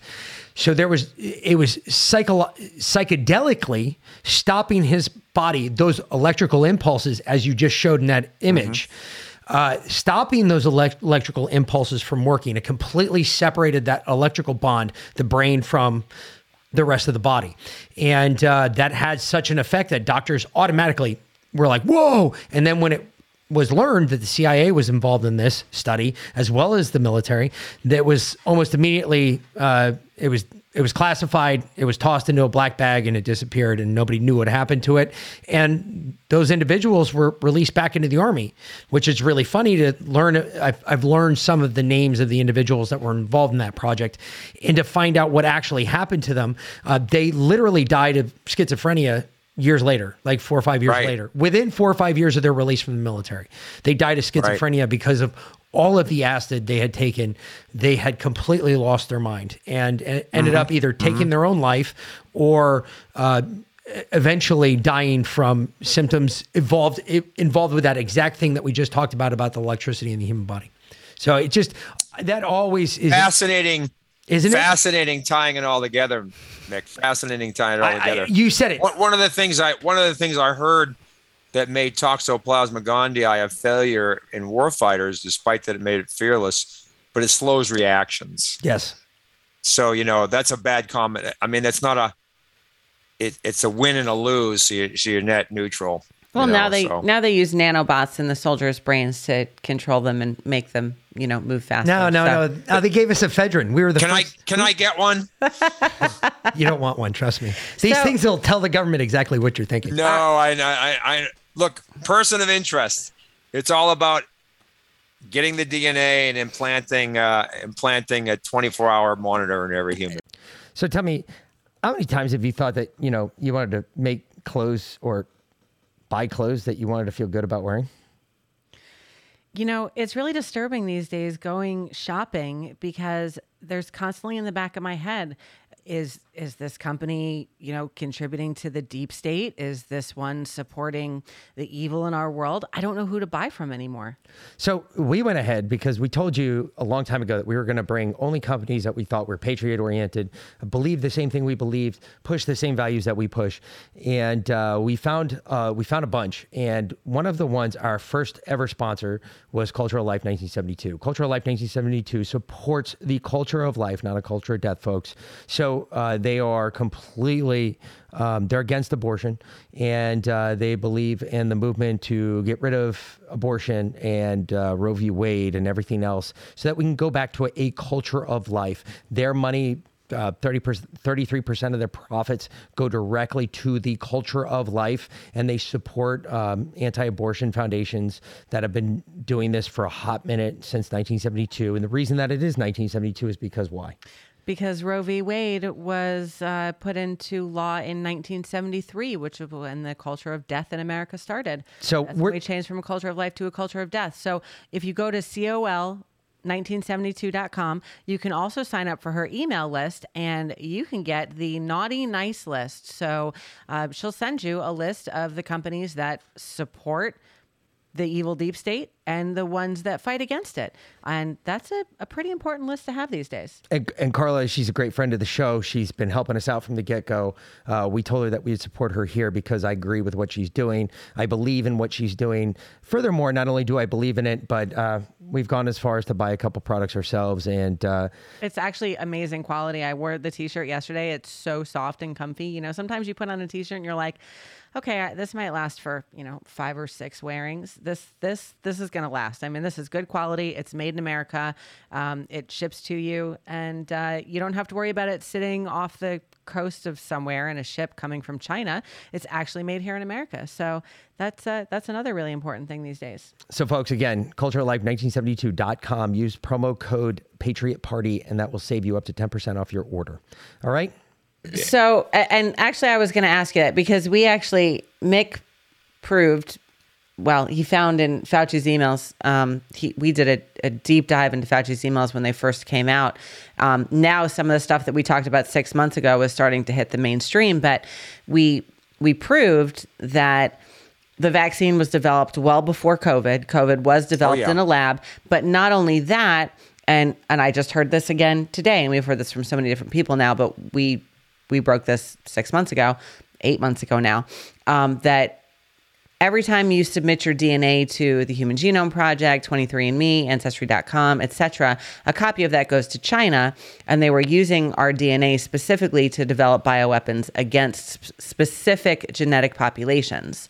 Um, Once it's once it's out of your body, it's out of the box. You have no control over it. They- well, and that's true too. And you know, that's they they can use this to develop a virus all, all day long. The thing about a virus is that no matter how hard you try it, it's never going to infect everybody. But if you put it in a vaccine, then you know you have the potential to stick that in every person's arm. Um, yeah. So Well- uh, I, I mean, I, I think the whole thing was planned from the beginning, and I think that the ultimate goal was to vaccinate the entire world. Um, what do you, what do you think? Do you? And, Oh, and I, compl- I completely agree with that. You know, What do you I- think the purpose of the agenda is so is? clear, and and to vaccinate five to twelve year olds that have, you know, what what's interesting, the difference between the COVID virus and say the flu, is that in the flu, zero to six mortality is pretty high. It's sort of the same as like a 75 year old. So it's up like this. Whereas in, so in, in the flu, you have mor- mortality on the young, then it dives down to like from six, it's really, really low and then starts creeping back up as we age. In um, COVID, the mortality rate for the young, the very young, is so significantly, it's the lowest. Okay. So what that tells you, and I'm I'm no genius in immunity. Okay. I, I mean I know what I I know what I know what I do and things like that, but um, you know, we have an innate immunity, which is our white blood cells and B cells and T cells and things like that. And then we have adaptive immunity where we, you know, we see something as an invader and we create an anti, you know, an antibody against it that can that can kill it. Children zero to six have a very immature adaptive immune system because they haven't been exposed to a lot. They haven't really, it's like building a muscle. You got to exercise it. And they have a very strong, to compensate, they have a very strong innate immune system. So, what that simple knowledge of immunity tells you is that the flu will be more influenced by a vaccine, whereas the uh, COVID virus will be less influenced by a vaccine because innate immunity is showing much greater protection. Whereas in the flu, because you have higher mortality at that age group when the adaptive immunity hasn't developed, that a vaccine is more likely to have value. This is basic stuff. This is basic. Anybody can figure this out. Yet the whole agenda is vaccine, vaccine, vaccine. Whereas the real agenda should be immunity, immunity, Boost your immunity. Yeah. populations, which Peter McCullough talks about. We now have time because we've worked on those comorbidities and innate immunity. We now have time to roll out a vaccine program normally that may be valuable in vulnerable populations, which really is our older population because what our older po- population experiences is a called immunosenescence. They're losing real innate immunity first. And that's why the seniors are having issues. and and yet the seniors are dying at the highest rate from the COVID vaccine. Um, and and pe- people don't really talk about that, but but it's the truth that more seniors have died from the COVID vaccine than uh, more people over the age of 65 have died from the COVID vaccine than under the age of 65. Um, it's significantly more detrimental to their health. And And what I, what I'm seeing is whether you've had COVID or not. If you had COVID and you've had the vaccine, you know, once again, I can't tell which one will have potentially more lethality right out of the box because there's a lot of there can be potential latency.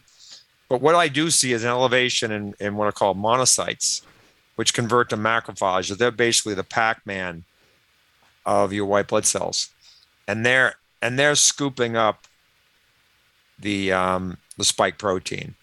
So thank God we have monocytes that are constantly working to purge uh, this toxin from our, our body. But there's no question I'm seeing a significant elevation, regardless of of whether you're getting the vaccine or the virus. And what that tells me, if you got the vaccine and you haven't had the virus, your macrophages are up, your body doesn't like that damn thing. So Not one bit. One question, real quick, um, and this is the last one, I promise, and we're gonna let you go. But I do have another question because you brought up a really good point. Tell me something. Where did the flu go?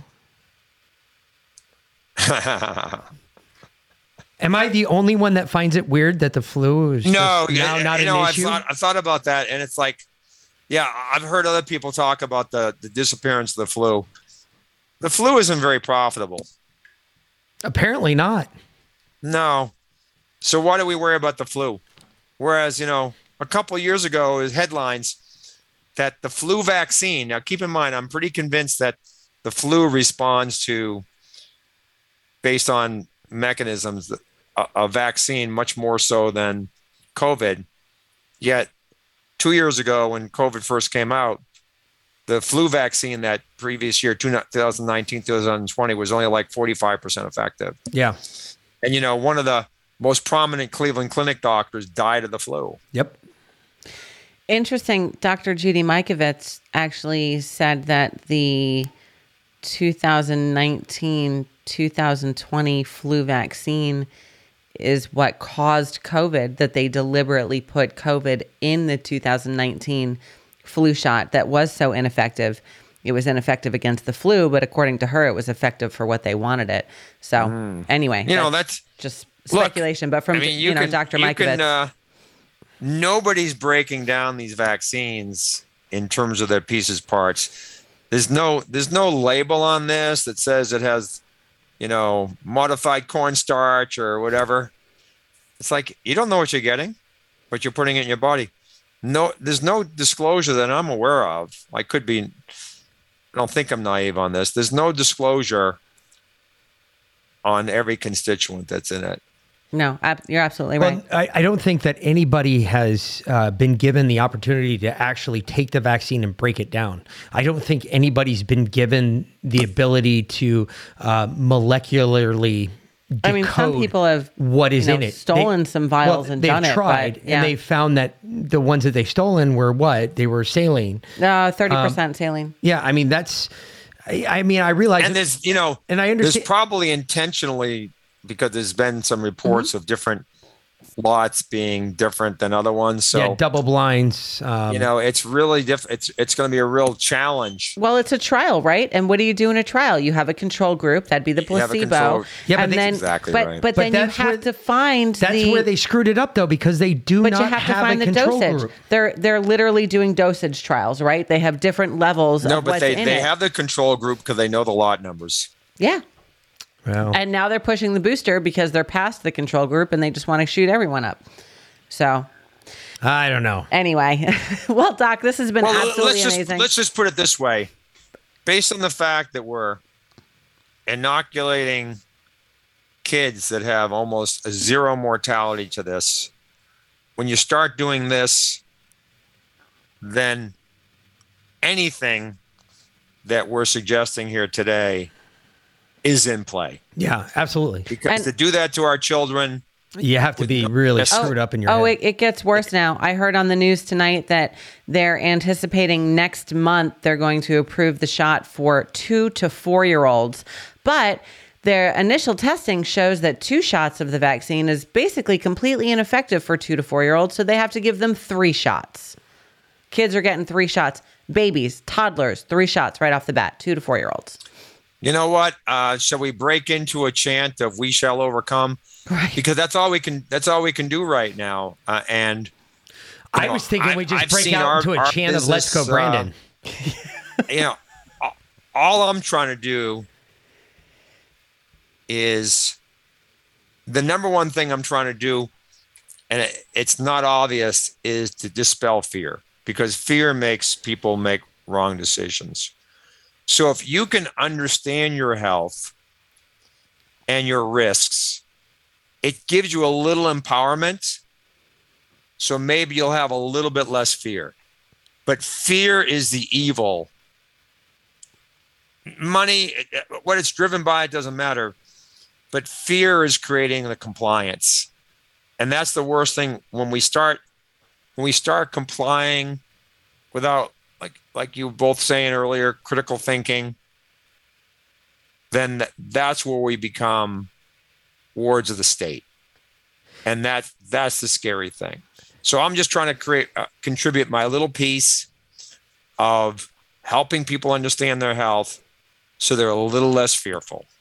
And I'm feel a little more they have a little more they're wielding yielding a little more power on their own and not become so dependent on the jab I'm You know, gonna I'm gonna nerd on. out. I'm gonna nerd out for one second, and I'm gonna say that fear is the mind killer, and only those who have ever seen the movie Dune are gonna understand exactly what I'm saying.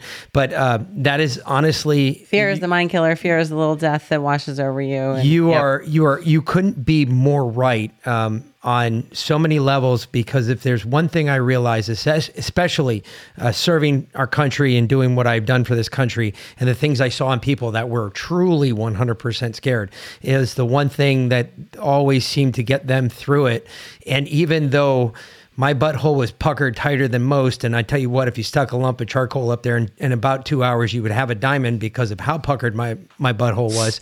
You would never have known that had you been standing next to me. And that was the one thing that always got them through it. Hey, the old guy seems, he's an old guy. When there's an old guy who's in this line of work, there's a reason he survived this long. Maybe we should follow him. He knows maybe a little bit about what he's doing. And there's always that added bit of, in special forces, 35 is considered the old guy. So. yeah, well, I oh mean, yeah no question it's a young man's game and you know when you're the Oh, old, yeah. when you're the oldest guy in the company and you're older than even the company commander himself it was kind of like holy crap if he's made it this long That's true. You were 40 when you got out, weren't yeah you? they're, they're, they were like if you've made it this long there's uh, we're definitely following you because you've done this once or twice and you're still alive to talk about it but therefore you know, Doc, you're you're absolutely right because uh, from from my experience, when Mick went through his brain surgery and the doctors flat out told me if he survives the surgery, which there's a 50-50 shot he won't ever make it off the operating table, they said they're, they're, he's going to be dead in five years. There's an 85% chance he's going to be dead in five years. And I said, okay, well, what's the other 15%? They said, oh, well, we just give you that for a little bit of hope. Everyone we've done the surgery to is dead in five years. So we're just telling you 15% chance of, you know, just to give you a little hope. But I don't, I don't like hope. I- do like to suck the hopium pipe occasionally, and I like to give hope to other people. But I personally prefer knowledge um, because that's going to get me a lot farther as far as fear goes than than hope ever will. So I spent a year, uh, probably a good year, researching, finding out everything I could. I mean, reading medical textbooks that I had no foundation for, so having to back up and, and read a more basic textbook so I could understand the terms in the bigger textbook, um, learning about arteriovenous malformations and craniotomies and embolizations and all of these things, even though I wasn't performing it, and even though the the percentages didn't change, just the fact that I knew what they were going to do, what the options were, and what the outcomes were that eliminated my fear. And then I could pray and then I could have faith. And then I could say, okay, I, I know that this is, this is the chance. This is what's going to happen. Um, so I, I need your help, God, to, to, you know, make it to that chance. And, uh, apparently it worked, but having that knowledge but- base was but- But instrumental. see, we're going we're going actually full circle because see that's all about uh, health freedom, and your doctor's knowledge is health freedom, and then the once you have that knowledge, the ability to follow what the path of knowledge would bring you down. That's where we're stymied. But see what you did, and my hats off to you.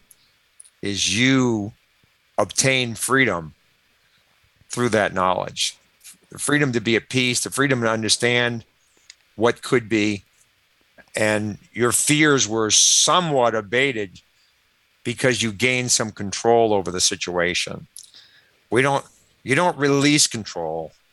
You need to bring you need to bring control back. You need to drive your own health. You need to drive this because the system is not giving you that freedom. That they they want to take your freedom away. And knowledge and freedom are obviously intimately intertwined. Un- knowing causation why what the procedure can potentially do and you looked at it objectively to the extent where you were actually able to contribute viable information. Doctors are not gods. Your investment advisor is not the, the god of your money. Your, you know, and and you, and your pastor is not the god of our universe. Just it's just a just a tool. So you know you can't you can't put these people up on pedestals. And and you you can become an expert on on these topics. But the thing is the biggest thing that happened to me in my career is i met this fantastic doctor at harvard who had been doing the deming model.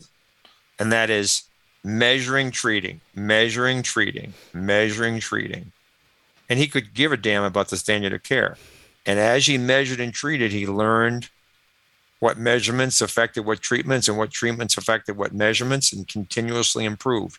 And so when I met him 20 years ago, he he guided me down a path. And you know, there are so many paths you can take. And I was blessed to be at least directed down what I consider an extremely important path. So I got I, got a head start, you know, because you can go down many, many, many rabbit holes. And uh, you know my my hats off to you to take taking the initiative. And my only reason to mention the rabbit hole thing is that um, sometimes it can be a daunting task because there's so many different directions you can go. And if you listen to the pundits and then you just go down that path they're they're often wrong Yeah. so Well, you have always to go wrong. in a different direction Not only you only have that, to go in there not only that, it's a- like it's like learning another language. It's like you're Right, it is. learning something completely foreign to what you're used to, and you're opening your mind to something that technically you thought you'd never be able. Uh, you have no idea how many people have told me, "Why aren't you a doctor?" I was like, "Well, never went to medical school. Why didn't you go to medical you know- school?" Well, because um, you know, wouldn't let me didn't do very well in high school. you have no idea how many people are closed off just because of that thought process. Well, you weren't a good student, so you wouldn't make a good doctor. Normally, the best doctors I made were the guys that did horrible in school. Well, there's no. I mean, there's. It, it, it's obviously incongruent when you look at some of our statistics, but I know, brought when you right back to that word. You started with that Right. word. You're ending You're, with that you're, word. you're, you don't. I don't think you make you want to be an honorary doctor because it, might actually be demeaning to you. but you know, when I look at what I do and I work with people, I talk to clinicians and do listen to webinars all the time. I read the literature. I, I read books, but the times I'm at my best is when I don't worry about what I've been taught or what I think I've learned and let my brain just kind of distill things. Mhm. And then when I go into various forms of meditation, and I have my own way to meditate, which is not just sitting in a Buddha position and, and thinking, it's usually up in the hills of, of East Tennessee, up in the, the Smoky Mountains on my gravel bike on roads where I'm the only person there That's a good place to do it. and I just release. You just release because when you're caught up in the anxiety and the and expectations that you know everything about something and doctors that's where doctors are and they believe me as we've talked about tonight that what they really know about health is a pittance but you know eh, finding those times where you can just allow yourself to reflect without putting energy into thought is where I do some of my best work. Well, we appreciate you coming on tonight, Doc. We've wasted enough of your time. When I Where can people find you if they they want your assistance or they have questions or they just want to follow your work? Where can people find you? Yeah, so our you know our website is rather long, but it's it's it's tells the story. Health, obviously, health revival. We weren't we're we're a, a, a Christian or you know God fearing group that wants to revive people's health, and then the last term is partners, plural. Health revival partners, because our philosophy is, if you're not engaged and knowledgeable about your health status, we're much less likely to get you well. It is a partnership. And so, what we generally offer is very robust testing, way different than the standard of care, interpretation, very different than the standard of uh, care, and then remediation programs, all built into a package. So, we're not a lab company or anything like that, but we do really we can do the simplest to the most esoteric testing but the most important thing is then to work with the individual to understand what that testing means so that any suggestions we give are meaningful in the context of their health so we're really educating people on what is going on in their terrain in their milieu and then helping them develop plans to fix it. So we have very we we express our data very simply. So a lot of people don't know how to read the lab report, and that's fine. We give everybody a single number for their risks, and a, a single value for their risks, and a single number for their labs.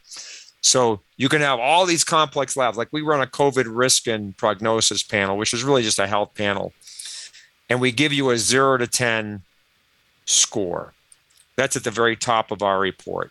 And then we break it down into categories and we break it down into the individual markers.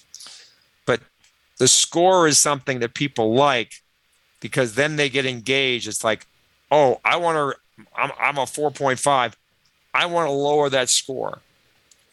You know, rather than getting into the weeds of what is my homocysteine or what is my white blood cell counts or what, what is my uh, HDL level, we focus on taking taking all this complex data and melding it into a simple simple set of values you know a letter grade for your risks a numeric score for your physio- physiological status.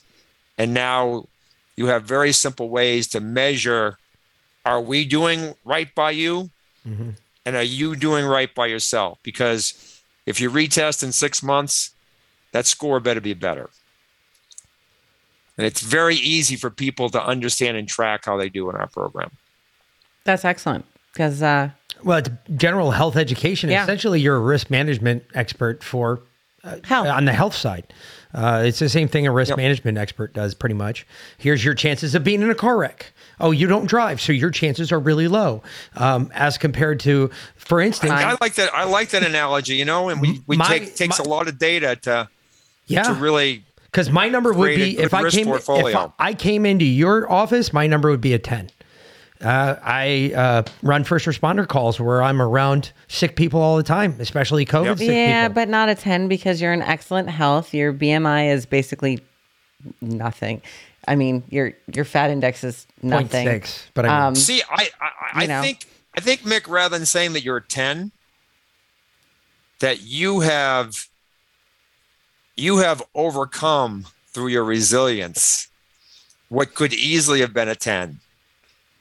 Environmental See, but factors I make like it the high higher. numbers. I mean, Um, I like the environmental high numbers. factors, your Yeah. job and whatnot, make that number higher. But your overall health and what I feed you, Yeah, uh, makes I that give you number that. lower. I give you that. because Yep. I'm I'm big on nutrition. I insist on you know we s- I- we sit down as a family every night, eat dinner together with no TV, no phones, no electronics, no distractions, and we eat a a healthy three to four course meal, heavy on the vegetables, light on the fat, you know, heavy on the protein um, that low on the carbs. Like you know, we have we have a starch, a vegetable, a, a, a meat, um, and you know sometimes two vegetables. Yeah. So yeah, and fresh, good and freshly prepared. Yes, and and I just tell prepared. people it's like, I, I. So when when when someone's done with me in a consult, it's an hour. I give them this detailed. I formulate it. I have these modules and formulate it as I'm going along, and I give people probably between five and ten hours of more content that is specific to them for them to to watch thereafter. So I, I have this nutrition video, which I think you'd enjoy. And, and, the, and the bottom line is I don't have a dietary style. I think diet means deficiency. And so all I do is I give people nutrient density tables. It's like, try something different.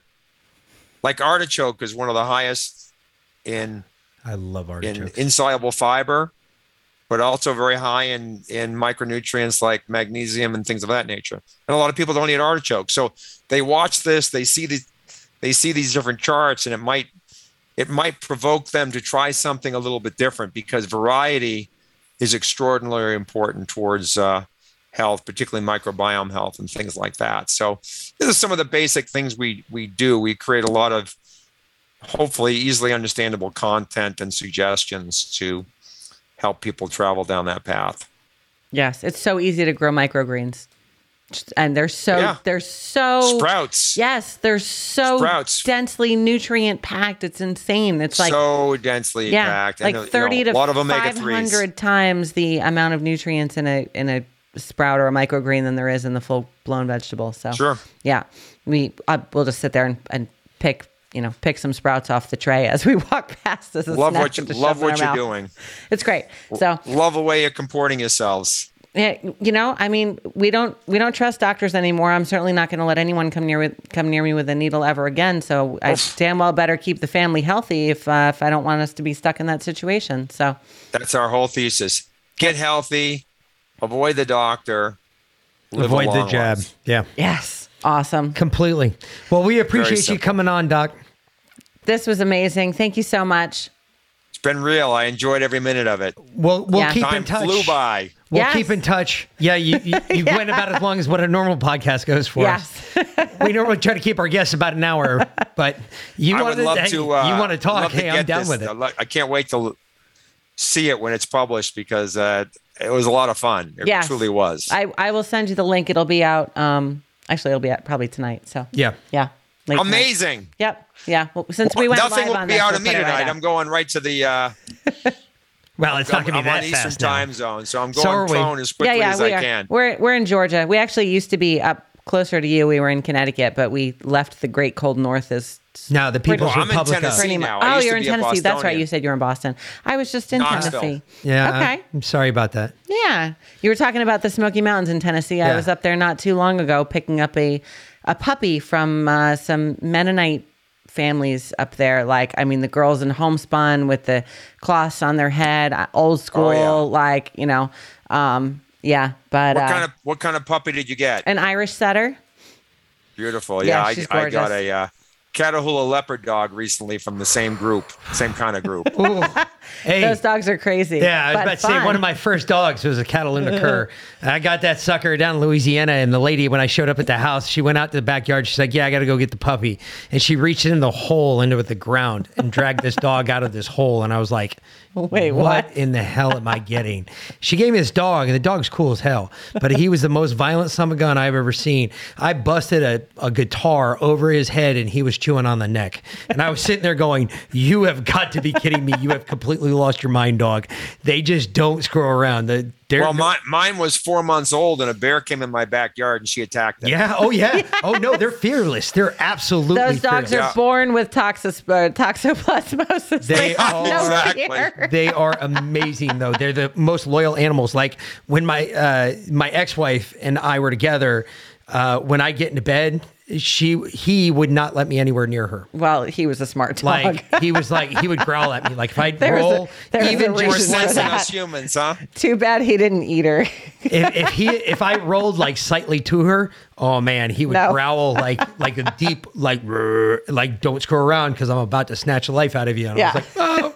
All right, you just deal. Either way, Doc, All we- we, really do appreciate you coming on and uh, have a good night and enjoy uh, Tennessee. You guys are getting some snow up there, aren't you? It's it's du- dusting only, but I'm going skiing next week in North Carolina because they Ooh.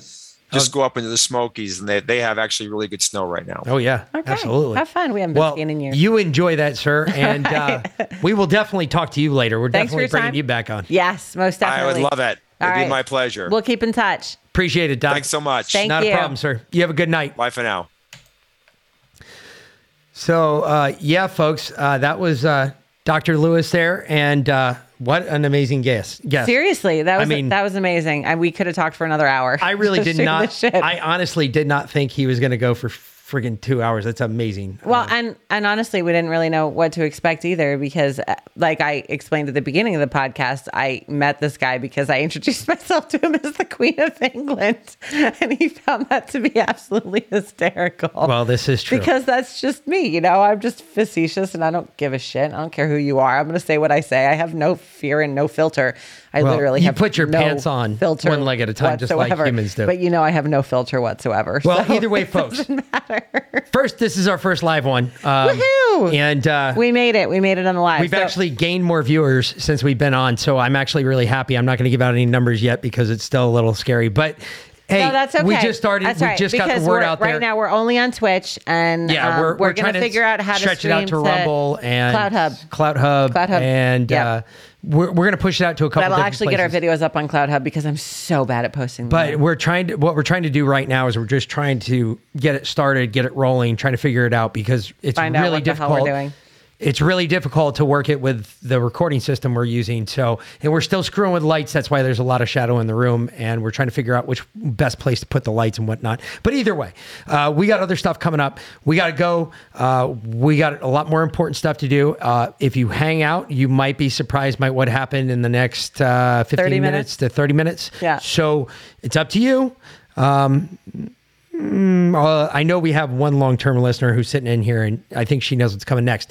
Either way, folks, uh, I'm not going to take it. not going to take it. So uh, have a great night, and uh, we will talk to you later. Thanks for listening.